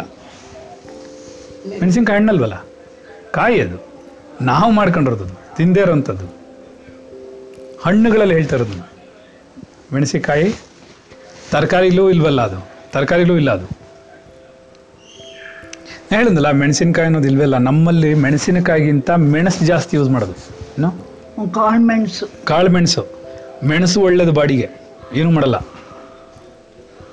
ಗೊತ್ತಾಯ್ತಾ ಅದಕ್ಕೆ ನಮ್ಮಲ್ಲೆಲ್ಲ ಮೆಣಸಿನ ಪುಡಿ ಹಾಕ್ತಾಯಿದ್ರು ಮೆಣಸು ಮೆಣಸು ಹಾಕ್ತಿದ್ರು ಹೊರತು. ನಮ್ಮಲ್ಲಿ ನಮ್ಮ ತಾಯಿ ಎಲ್ಲ ಮೆಣಸಕ್ಕೆ, ಮೆಣಸಿನ ಪುಡಿಗೆ ಮೆಣಸು ಹಾಕ್ತಾಯಿದ್ರು ನಿಮ್ಮಲ್ಲಿ ಹಾಕ್ತೀರಾ? ಹ್ಞೂ ಮೆಣಸು ಹಾಕ್ತಿದ್ರು. ಮೆಣಸಿನಕಾಯಿಗಿಂತ ಜಾಸ್ತಿ ಮೆಣಸಿರೋದು. ಮೆಣಸು ಏನು ಮಾಡಲ್ಲ. ಮೆಡಿಸಿನಲ್ ವ್ಯಾಲ್ಯೂ ಅದು. ಅದಿಷ್ಟಿಷ್ಟೇ ಸೇರಬೇಕು. ಅರ್ಶನದ ಕೊಂಬಾಕೋರು ಅರ್ಶನ ಇಷ್ಟಿಷ್ಟೇ ದಿನ ಸೇರ್ತಾ ಇತ್ತು. ನಿಮ್ಮ ಮೆಣಸಿನ ಪುಡಿ ಅಂದ್ರೆ ಏನು ನೀವು? ನಿಮ್ಮ ಶರೀರಕ್ಕೆ ಆರೋಗ್ಯಕ್ಕೆ ಬೇಕಾದ್ದೆಲ್ಲವೂ ಅದರಲ್ಲಿ ದಾಲ್ಚಿನ್ನಿ ಚಕ್ಕೆ ರೈಟ್ ಏಲಕ್ಕಿ. ಇದೆಲ್ಲ ನಾನು ಮೆಣಸಿನ ಪುಡಿ ಮಾಡ್ತಿದ್ದೆ ಸಾರಿನ ಪುಡಿ ಮಾಡ್ತಿದ್ದೆ ನಮ್ಮಮ್ಮ ಹೇಳ್ಕೊಡು. ಇದೆಲ್ಲ ಯಾಕೆ ಇರ್ತಿತ್ತು? ಮೆಂತ್ಯ. ಹಾಕಲ್ವಾ? ಮೆಂತ್ಯ ಹುರಿದ್ಬಿಟ್ಟು ಹಾಕಲ್ವಾ ನೀವು? ಪುಡಿ ಮಾಡ್ಕೊಳ್ಳಲ್ವಾ ಹಾಂ ಮತ್ತೆ? ಉಪ್ಪಿನಕಾಯಿಗೂ ಮೆಂತ್ಯ. ಯಾಕೆ ಹಾಕ್ತಿದ್ರಿ? ಕಾಂಪನ್ಸೇಟ್ ಮಾಡೋಕ್ಕೆ. ಮೆಂತ್ಯ ತಂಪು. ಇದೆಲ್ಲ ಯಾಕೆ ಮಾಡ್ತಿದ್ರು? ನಮ್ಮಲ್ಲಿ ಆಹಾರ ಪದ್ಧತಿ ತುಂಬ ಚೆನ್ನಾಗಿತ್ತು. ಅದಕ್ಕೆ ಆರೋಗ್ಯವಾಗಿದ್ದರು ನಮ್ಮಪ್ಪ ತೊಂಬತ್ತು ವರ್ಷ ಆದರೂ ಏನೂ ಆಗಿರಲಿಲ್ಲ. ಆರಾಮ ಕನ್ನಡಕ ಹಾಕೊಳ್ಳೋದೆ ಪೇಪರ್ ಹೋದರು ನಮ್ಮಪ್ಪ ಎಂಬತ್ತು ವಯಸ್ಸಲ್ಲಿ ನನ್ನ ಬೈಯೋರು. ಒಂದು ಒಂದು ದಾರಿ ಸೌದೆ ತೊಗೊಂಬ ನಾನು ಹೊಡಿತೀನಿ ಅಂತ. ಇದೆಲ್ಲ ನಮಗೆ ಬೇಕಾ ಗುರುಗಳೇ? ಬೇಕು. ನಾವು ಹೇಗೆ ಬದುಕಬೇಕು ಅಂತಲೇ ಗೊತ್ತಿಲ್ಲ. ಆಮೇಲೆ ಏನು ಬದುಕಿದ್ದು ನಾವು? ಶರೀರವನ್ನು ಹೇಗೆ ಕಾಪಾಡ್ಕೋಬೇಕು? ಶರೀರಕ್ಕೆ ಏನು ಧರ್ಮ ಇದೆ? ಅದನ್ನು ಹಿಂಡಬಾರ್ದು ನಾವು. ನೋವು ಮಾಡಬಾರ್ದು ಅದನ್ನು. ಅದಕ್ಕೆ ನಿಮ್ಗೇನಾಗುತ್ತೆ? ಎಲ್ಲ ನೀವು ಕೇಳ್ತಿರಲ್ಲ ಮೂಡ್ ಸ್ವಿಂಗ್ ಆಗುತ್ತೆ ಮೂಡ್ ಸ್ವಿಂಗ್ ಆಗುತ್ತೆ ಅಂತ. ಹಿಂದಿನ ದಿನ ತಿಂದಿರುವಂಥ ಆಹಾರವೇ ಮಾರನೇ ದಿನ ಮೂಡ್ ಸ್ವಿಂಗ್ ಮಾಡೋದು. ಕೋಪ ಬರ್ಸೋದು ಯಾಕೆ? ಕೋಪ ಯಾಕಿರುತ್ತೆ ಗೊತ್ತಾ? ಮೆಣಸಿನ್ಕಾಯಿ ತಿನ್ಬಿಡೋದು. ನಾಳೆ ಎಲ್ಲ ನಾಳಿದ ಎಫೆಕ್ಟ್ ತೋರಿಸ್ತಾ ಇರುತ್ತೆ. ಅವಾಗ ಏನಾಗುತ್ತೆ? ಕುರೋದ ಜಾಸ್ತಿ ಆಗುತ್ತೆ. ಕೋಪ ಬರುತ್ತೆ. ಏನ್ರಿ? ಚೆನ್ನಾಗಿದ್ರು ಏನ್ರಿ? ಅನ್ನತ್ತೆ. ಯಾಕೆ? ನೀವು ಮಾಡಿ ನೋಡಿ. ತಿಂದಿದ್ದು. ಹಾ ಹಿಂದಿನ ದಿನ ತಿಂದಿದ್ದು. ಗುರು ಅನ್ನತ್ತೆ. ಹಿಂಗ್ ನಿಂತಿರುತ್ತೆ. ರಜೋಗುಣ ಜಾಸ್ತಿ ಆಗುತ್ತೆ. ಯಾರನ್ನಾದರೂ ಕಾಲು ಕೆರ್ಕೊಂಡು ಜಗಳಕ್ಕೆ ಹೋಗೋಣ ಅನ್ಸುತ್ತೆ. ಅನ್ಸುತ್ತೆ. ಉಪವಾಸ ಮಾಡಿದ್ರು ಅನ್ಸುತ್ತೆ. ಗೊತ್ತಾ? ಬೆಳಗ್ಗೆಯಿಂದ ಏನು ತಿಂದಿಲ್ಲ ಅಂದರೆ ಹೊಟ್ಟೆಲಿರೋ ಹುಳುಗಳೆಲ್ಲ ಅಳ್ತಾ ಇರುತ್ತೆ. ಹತ್ತಾಗ ಸಾಯಂಕಾಲ ಯಾರು ಮಾತಾಡ್ಸಿದ್ರೆ ಗುರ್ರನ ಅನ್ಸುತ್ತೆ. ಹಾಂ ಯಾಕೆ? ಆಹಾರ ತೊಗೊಂಡಿಲ್ಲ? ಉಪವಾಸ ಇರೋರನ್ನ ನೋಡಿ ನೀವು ಮಾತಾಡ್ಸೋಕ್ಕಾಗತ್ತ ಅಂತ. ಉಪವಾಸ ಇರೋರನ್ನ ಮಾತಾಡಿಸಿ ನೀವು. ಆಗಲ್ಲ ಇದು ನಾವು ಮೇಂಟೈನ್ ಮಾಡ್ಬೇಕು ಇದನ್ನ. ಇದಕ್ಕೆ ಅಂತ ಒಂದು ಧರ್ಮ ಇದೆ. ದೇಹ ಧರ್ಮಗಳು ಅಂತಾರದ ಅದಕ್ಕೆ ಸರಿಯಾಗಿ ನೀರು ಕೊಡಬೇಕು. ಸರಿಯಾದ ಆಹಾರ ಕೊಡಬೇಕು. ನಿಮಗೊಂದು ವಿಷಯ ಗೊತ್ತಾ? ಆಯುರ್ವೇದ ಏನು ಹೇಳುತ್ತೆ ಅಂತಂದರೆ ಹೊಟ್ಟೆ ಹಸ್ದಾಗ ಕೂತ್ಕೊಂಡು ಊಟ ಮಾಡಬೇಕು. ನಿದ್ರೆ ಬಂದಾಗ ಎದ್ದೋಗಿ ಮಲ್ಕೋಬೇಕು. ಸುಮ್ಮನೆ ಮಲ್ಕೊಳ್ಳೋ ಲೈಂಗಿಕ ಚಿಂತನೆ ಬಂದಾಗ ಮಾತ್ರ ಲೈಂಗಿಕತೆಯಲ್ಲಿ ತೊಡಗಬೇಕು. ಇಲ್ಲಾಂದ್ರೆ ಬರೋಂಗಿಲ್ಲ. ಇದು ಮೂರು ನಾವು ಬೇಕಾದಾಗ ಮಾಡಲ್ಲ, ಸರಿಯಾಗಿ ಸಮಯಕ್ಕೆ ಮಾಡಲ್ಲ, ಅದಕ್ಕೆ ಹಿಂಗಾಗುತ್ತೆ ಆರೋಗ್ಯ ಕೆಡುತ್ತೆ. ಇದೆರಡು ಬೇಕಾ ಎಲ್ಲಾನು ನಾವು ಬೇಕಾಬಿಟ್ಟಿ ಮಾಡ್ತೀವಿ. ಯಾವಾಗ ಅಂದ್ರೆ ಅವಾಗ ಲೈಂಗಿಕತೆ ಮಾಡಿಸೋದು, ಯಾವಾಗ ಅಂದ್ರೆ ಅವಾಗ ಊಟ ಮಾಡೋದು, ಯಾವಾಗ ಅಂದ್ರೆ ಅವಾಗ ನೀರು ಕುಡಿಯೋದು. ಇವರೆಲ್ಲ ಸೋ ಕಾಲ್ಡ್ ಪ್ಯೂರಿಫೈಯರ್ಸ್ ಇಟ್ಕೊಂಡ್ಬಿಟ್ಟು ಅಡ್ವರ್ಟೈಸ್ಮೆಂಟ್ಗೋಸ್ಕರ ದಿನ ನಾಲ್ಕು ಲೀಟ್ರ್ ನೀರು ಕುಡಿಬೇಕು. ಅವಶ್ಯಕತೆನೇ ಇಲ್ಲ ನಾನು ನಾಲ್ಕು ದಿನ ನೀರು ಕುಡಿಯಲ್ಲ, ಏನಾಗಲ್ಲ. ಆರು ದಿನ ಆದರೂ ಏನಾಗಲ್ಲ ನೀರು ನನಗೆ. ಏನೂ ಆಗಲ್ಲ ಸುಮ್ಮನೆ ಕೂತಿರುತ್ತೆ. ಬಾಯಾರಿಕೆನೇ ಆಗಲ್ಲ. ನಾನೇನು ಹೇಳಕ್ ಬರ್ತಾ ಇದ್ದೀನಿ, ನಿಮ್ಮ ಶರೀರಕ್ಕೆ ಏನು ಬೇಕು ಅಂತ ನೀವೇನು ನೋಡಬೇಕು. ಇನ್ನೊಬ್ರು ನೋಡ್ಬಿಟ್ಟು ಮಾಡೋಕ್ಕಾಗಲ್ಲ. ಅಲ್ವಾ? ಅಂದ್ರೆ ಮೊದಲಿಂದ ಇರಬೇಕು. ಏನಿಲ್ಲ ಈಗಲೂ ಮಾಡ್ಬೋದು. ಮೊದಲಿಂದ ಊಟ ಮಾಡ್ತಿರಲ್ವ ನೀವು? ಈಗಲೂ ಸರಿಯಾಗಿ ಊಟ ಮಾಡ್ಬೇಕು ನೀವು. ಯಾಕೆ ಮಾಡಿಲ್ಲ ಮಧ್ಯಾಹ್ನ? ಹೊಟ್ಟೆ ಹಸಿವಿಲ್ಲ. ಯಾಕೆ? ಅಷ್ಟರೊಳಗೆ ಆಲ್ರೆಡಿ ಗ್ಯಾಸ್ ತುಂಬ್ಕೊಂಡ್ಬಿಟ್ಟಿರುತ್ತೆ. ಎರಡು ದೋಸೆ ಎಷ್ಟೊತ್ತಿರುತ್ತೆ? ಎಷ್ಟೊತ್ತಿರುತ್ತೆ? ತ್ರೀ ಅವರ್ಸ್ ಬೇಕು ತ್ರೀ ಅವರ್ಸ್ ಇರುತ್ತೆ. ತ್ರೀ ಅವರ್ಸ್ ಆದಮೇಲೆ ಹೊಟ್ಟೆ ಹಸಿಯುತ್ತಲ್ಲ? ಆಗ ಹಸ್ದಿರುತ್ತೆ ಇವ್ರಿಗೆ ಗೊತ್ತಾಗಿರಲ್ಲ. ಗೊತ್ತಾಗಿಲ್ದೇ ಅಂದ್ರೆ ಏನಾಗಿರುತ್ತೆ? ಗ್ಯಾಸ್ ತುಂಬ್ಕೊಂಬಿಟ್ಟಿರುತ್ತೆ ಗ್ಯಾಸ್ ಒಂದ್ಸರಿ ತುಂಬ್ಕೊಂಡ್ಮೇಲೆ ಹೊಟ್ಟೆ ಸೇಲ ಏನೋ ಹೊಟ್ಟೆ ತುಂಬ್ದಂಗೆ ಭಾರ ಆಗಿಬಿಡುತ್ತೆ. ಭಾರ ಆಗಿದ ತಕ್ಷಣ ಏನಾಗುತ್ತೆ? ಮೊದಲೇ ಉಷ್ಣ. ಇವಾಗ. ಅಲ್ವಾ? ಅದಕ್ಕೆ ಸಮಯಕ್ಕೆ ಸರಿಯಾಗಿ. ನಮ್ಮಮ್ಮ ಎಲ್ಲ ಹಾಗಲ್ಲಪ್ಪ. ನಮ್ಮಮ್ಮ ಒಂದು ಗಂಟೆಗೆ ನೀವೇನೇ ಮಾಡಿ ಎಲ್ಲೇ ಇರಿ. ನಮ್ಮಮ್ಮ ಒಂದು ಗಂಟೆ ಕರೆಕ್ಟಾಗಿ ಅನ್ನ ತಟ್ಟೆ ಹಾಕೊಂಡು ಊಟ ಮಾಡೋರು.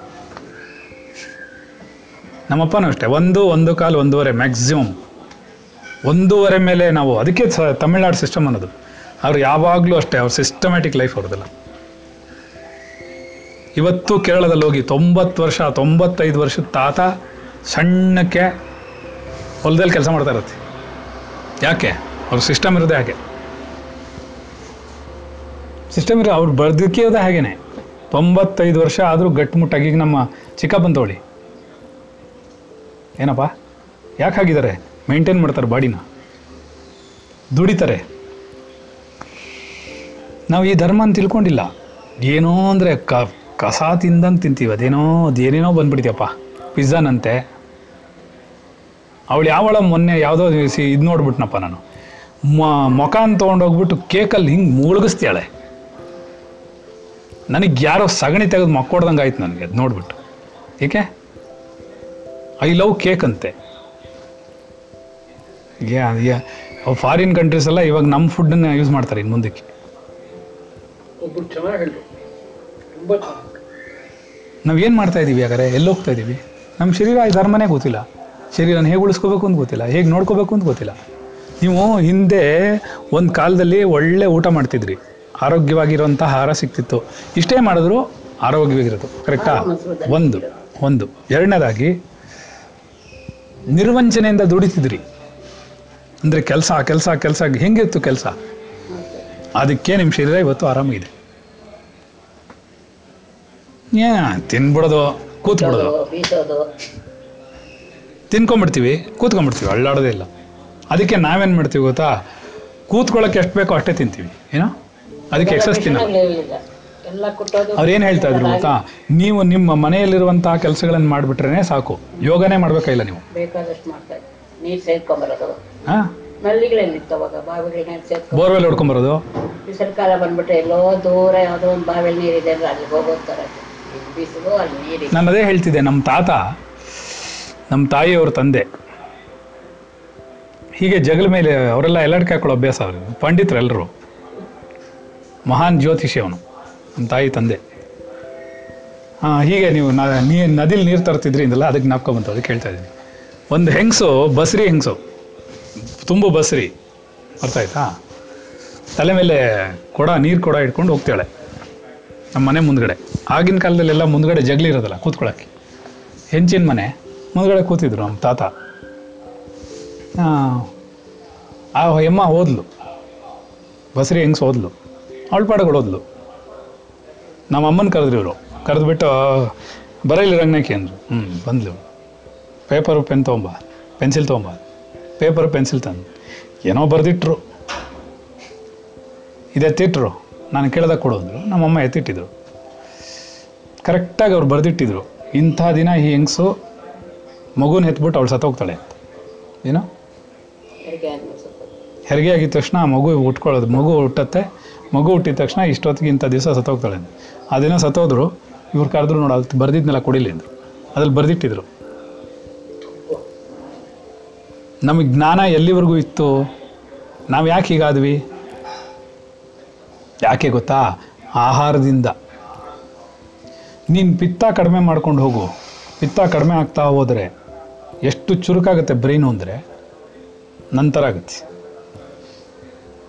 ನನಗೆ ಪಿತ್ತ ಕಡಿಮೆ ಮಾಡ್ಕೋತೀನಿ. ನಾನು ಪಿತ್ತದ ಮೈ ಆ್ಯಕ್ಚುಲಿ ಯಾಕೆ ಅಂದರೆ ನಾನು ಚೆನ್ನಾಗಿ ಅರ್ಥ ಮಾಡ್ಕೊಂಡೆ. ನನ್ನ ಶರೀರ ಯಾವಾಗ ಯಾವಾಗ ಏನೇನು ಹೇಳುತ್ತೋ ಅದೇ ಆಹಾರನ ಫಾಲೋ ಮಾಡ್ತೀನಿ ನಾನು. ಬಿಡೋದೇ ಇಲ್ಲ. ನನಗೆ ಹೇಳಿದೆ, ಇವಾಗ ಅರಳು ತಿಂತಾ ಇರಬೇಕು. ಅದು ಇನ್ನೆಷ್ಟು ವರ್ಷ ಹೇಳುತ್ತೋ ಅರಳು ತಿಂತಾನೆ ಕೂತಿರ್ತೀನಿ. ಯಾವತ್ತೋ ಒಂದು ದಿವಸ ಹೇಳುತ್ತೆ ಅರಳು ನಿಲ್ಲಿಸ್ಬಿಡು ಬೇರೆ ತಿನ್ನು, ಆಹಾರ, ಹಣ್ಣು ತಿನ್ನು ಅವಾಗ ತಿಂತೀನಿ, ಅಲ್ಲಿವರೆಗೂ ಸುಮ್ಮನಿರ್ತೀನಿ ನಮಗೆ ಬೇಕಿರೋದು ಇಷ್ಟೇ ಆಹಾರ, ನಾವು ತಿಂತಾ ಇರೋದು ಇಷ್ಟು. ಅದಕ್ಕೆ ಹಂಗಾಗಿದೆ. ಸರಿಯಾದ ಸಮಯಕ್ಕೆ ತಿನ್ನಬೇಕು ರಮಣರು ಅದನ್ನೇ ಹೇಳ್ತಾರೆ. ಸರಿಯಾದ ಸಮಯಕ್ಕೆ ಸರಿಯಾದ ಹಿತವಾದ ಆಹಾರ, ಮಿತವಾದ ಆಹಾರ ತಿನ್ನಬೇಕು ನನ್ನ ನನ್ನ ಅಭಿಪ್ರಾಯ ದಯವಿಟ್ಟು ಎಲ್ಲರೂ ಶರೀರಕ್ಕೆ ಖಾರ ತಿನ್ನೋದು ಬಿಡಿ. ಅದರಿಂದ ಕೋಪ ಕಡಿಮೆ ಆಗುತ್ತೆ. ಅರಿಷಡ್ ವರ್ಗಗಳ ಕಂಟ್ರೋಲ್ಗೆ ಬರುತ್ತೆ. ಖಾರ ಪೂರ್ತಿ ತಿಂದು ಬಿಟ್ಬಿಡಿ ಅಂತ ಹೇಳ್ತಿಲ್ಲ. ಒಂದು ಲೆವೆಲ್ ತಿನ್ನಿ ಎಷ್ಟು ಬೇಕೋ ಅಷ್ಟೇ. ಎಷ್ಟು ನಮಗೆ ಬೇಕೋ ಅಷ್ಟು ತಿನ್ನಬೇಕು ಆಹಾರ ಸರಿಯಾಗಿ ಸಮಯಕ್ಕೆ ತಿನ್ನಬೇಕು ಸುಮ್ಮನೆ ಬೆಳಗ್ಗೆ ತಿನ್ನೋದು, ರಾತ್ರಿ ತಿನ್ನೋದು, ಇದು ಬ್ಯಾಡ ಬಿಟ್ಟಿದ್ದು. ನಾನು ನಿಮ್ಮ ಮನೇಲಿ ಜಾಸ್ತಿ ನೋಡಿದ್ನಪ್ಪ ಅದನ್ನು. ಯಾರೊಬ್ಬರು ಐದು ಗಂಟೆಗೆ ಊಟ ಮಾಡ್ತೀರಾ? ಯಾರಿಗೂ ಇಲ್ಲ, ಸಮ್ ಟೈಮ್ ಸೆನ್ಸ್ ಇಲ್ಲ. ಶ್ರದ್ಧೆ ಇಲ್ಲ ಶಿಸ್ತಿಲ್ಲ ನಮಗೆಲ್ಲ ಹಂಗಲ್ವಲ್ಲ ನೋಡಿ, ನಾನು ಮಾಡಿದ್ದೀನಿ ಕರೆಕ್ಟು ಬೆಳಿಗ್ಗೆ ಹನ್ನೊಂದು ಗಂಟೆಗೆ ಬರೋದು ನನಗೆ ಆಹಾರ. ರಾತ್ರಿ ಹತ್ತು ಗಂಟೆಗೆ ಬರೋದು. ನಾನು ಸೆಟ್ ಮಾಡಿಟ್ಟಿದ್ದೀನಿ ಒಂದ್ಸಲಿ ಸೆಟ್ ಆಗೋಯ್ತು ಅಂದ್ರೆ ನಾನು ಮೊನ್ನೆ ನೆನ್ನೆನೋ ಮೊನ್ನೆನೋ ಇವಳು ಹತ್ತು ಕಾಲಿಗೆ ತಂದುಬಿಟ್ಟಿದ್ಲು. ಆಹಾರ ತಿನ್ಬಿಡಿ ಅಂದ್ಲು. ಇಲ್ಲ, ಹನ್ನೊಂದು ಕಾಲಿಗೆ ತಿನ್ನೋದು. ತಿರುಗಿ ರಾತ್ರಿ ಯಾಕೆ ನಾನು ಸೆಟ್ ಮಾಡಿಬಿಟ್ಟಿದ್ದೀನಿ? ಇವತ್ತು ನಾನು ಹತ್ತು ಕಾಲಕ್ಕೆ ತಿಂದರೆ ನಾಳೆ ಹತ್ತು ಕಾಲಕ್ಕೆ ಕೇಳುತ್ತದೆ. ಹಾಗೆ ನೀವು ಸಿಸ್ಟಮ್ಯಾಟಿಕ್ಕಾಗಿ ಇಟ್ಕೋಬೇಕು. ಒಂದಿನ ಬೆಳಗ್ಗೆ ಒಂಬತ್ತು ಗಂಟೆಗೆ ತಿನ್ನೋದು, ಆಮೇಲೆ ಮಾರನೇ ದಿನ ಹದಿನೈದು ಎರಡು ಗಂಟೆಗೆ ತಿನ್ನೋದು, ಆಮೇಲೆ ಮಾರನೇ ದಿನ ರಾತ್ರಿ ಹನ್ನೊಂದು ಗಂಟೆಗೆ ತಿನ್ನೋದು. ಅದು ಪುರೋಹಿತರಿಗೆ ಮಾತ್ರ ತಡೆಯೋದು. ಯಾಕೆಂದರೆ ಪುರೋಹಿತರು ಯಾವಾಗಂದ್ರೆ ಹೋಗಿ ಬರ್ತಾರೆ, ದೇವಸ್ಥಾನಕ್ಕೆ ಹೋಗ್ತಾರೆ, ಮಾಡ್ತಾರೆ. ಅವರಿಗೆ, ಅವ್ರಿಗೂ ತಿಂಡಿ ತನಕ ಅಲ್ಲ ಬೆಳಗ್ಗೆ, ಹೀಗೆಲ್ಲ ಇರುತ್ತೆ. ಏನು ತಿನ್ನಲಿಲ್ಲ ಅಂದರೂ ನೀವು ಮೇಂಟೈನ್ ಮಾಡಬೇಕು. ಐ ತಿಂಕ್ ಒಂಚೂರು ನಿಮ್ಗೆ ಶೀತ ಕಮ್ಮಿ ಆಯಿತು.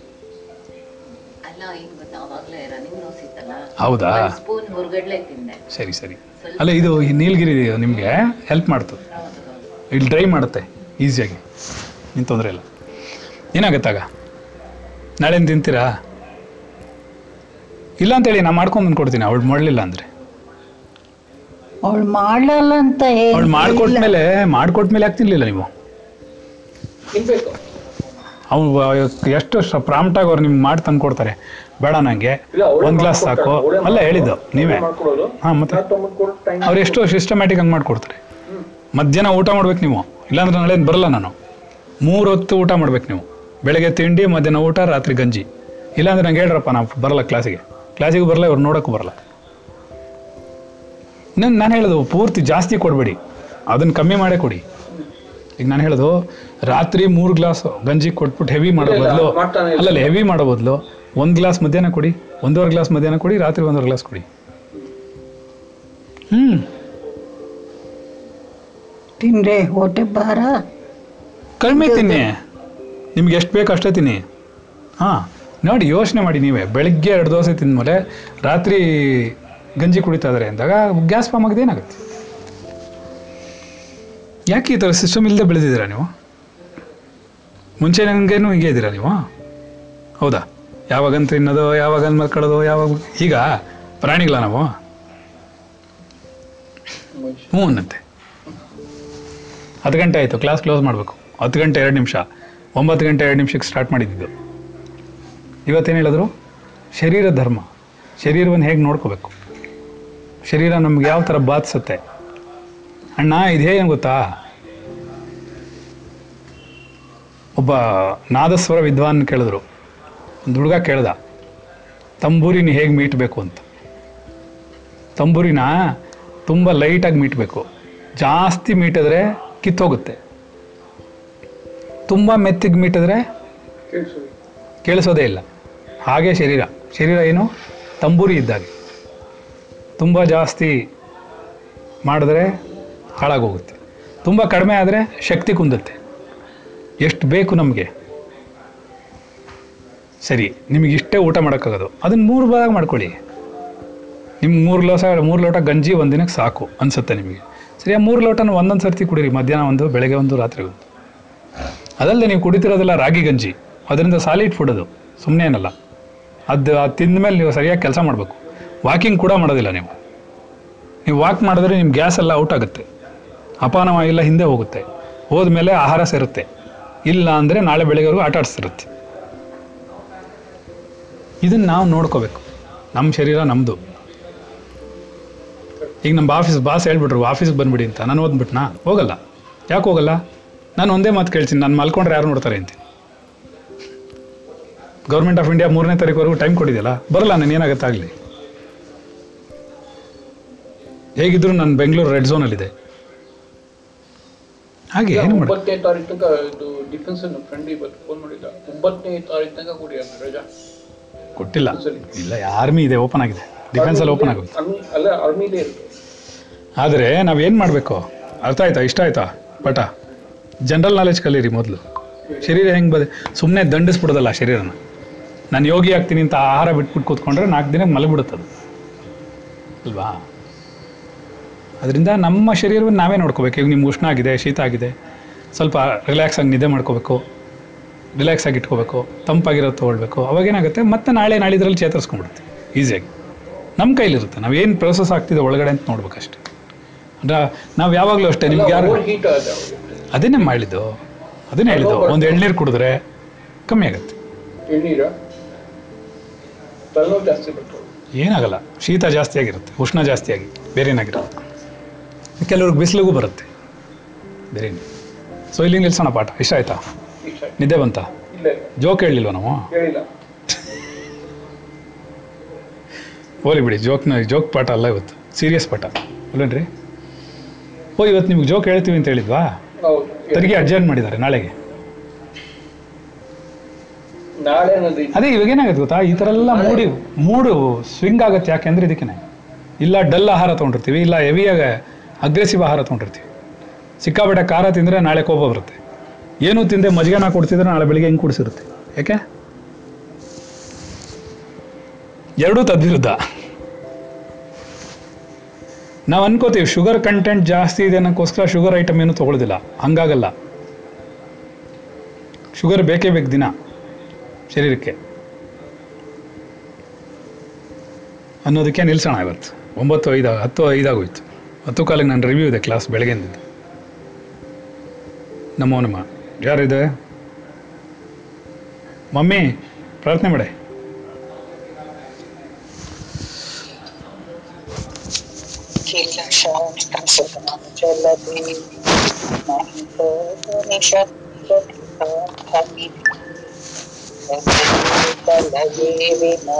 ಚರಣಂ भवशङ्करदीक्षितमे ಶರಣಂ भवशङ्करदीक्षितमे शरणं। ಭವಶಂಕರದೀಕ್ಷಿತನೇ ಶರಣಂ ಎಲ್ಲವೂ ಪ್ರಾರಬ್ಧದಂತೆ ನಡೆಯುತ್ತದೆ. ನನ್ನ ಪ್ರಾರಬ್ಧವು ಕೂಡ ನನ್ನ ಆಧ್ಯಾತ್ಮಿಕ ಉನ್ನತಿಗಾಗಿ ಆತ್ಮನೊಂದೇ ಸತ್ಯ ಹೊರಗಿನ ಜಗತ್ತಿನ ವಸ್ತುಗಳೆಲ್ಲ ನಿರಂತರವಲ್ಲ. ಅದು ನಾಳೆ? ನೋಡಿ ನಾನು ಒಂದು ಹೇಳ್ತೀನಿ ಕೇಳಿ. ಶರೀರಕ್ಕೆಲ್ಲ ಬೆಲೆ. ಶರೀರದ ಒಳಗಡೆ ಇರುವಂತ ವಿದ್ಯೆಗೆ. ಅದಕ್ಕೆ ಶರಣಾಗತಿ ಮಾಡದೆ ಪಾಠ ಬರಲ್ಲ. ವಿದ್ಯೆಗೆ ಬೆಲೆ ಕೊಟ್ರೆ ಮಾತ್ರನೇ ಬರೋದು. ಅರ್ಥ ಆಯ್ತಾ? ಅದಕ್ಕೆ ಶರಣಾಗತಿ ಇಟ್ಟಿರೋದು. ಯಾಕೆ ಇಟ್ಟಿದ್ದಾರೆ? ಗುರು ಪರಂಪರೆ ಅದು ಇನ್ನೊಬ್ರು ಸೊತ್ತು. ಗುರು ಋಣ ಅದು. ಅವ್ರನ್ನ ಪ್ರಾರ್ಥನೆ ಮಾಡಿದ್ರೆ ಹೇಗೆ ಬರುತ್ತೆ? ಅಲ್ವಾ? ನಮೋ ನಮಃ. ಎಲ್ಲ ಜೀವಗಳಿಗೂ ನಮೋ ನಮಃ. ಕರೆಕ್ಟ್ ಎಲ್ಲ ಜೀವಾತ್ಮಗಳಿಗೂ.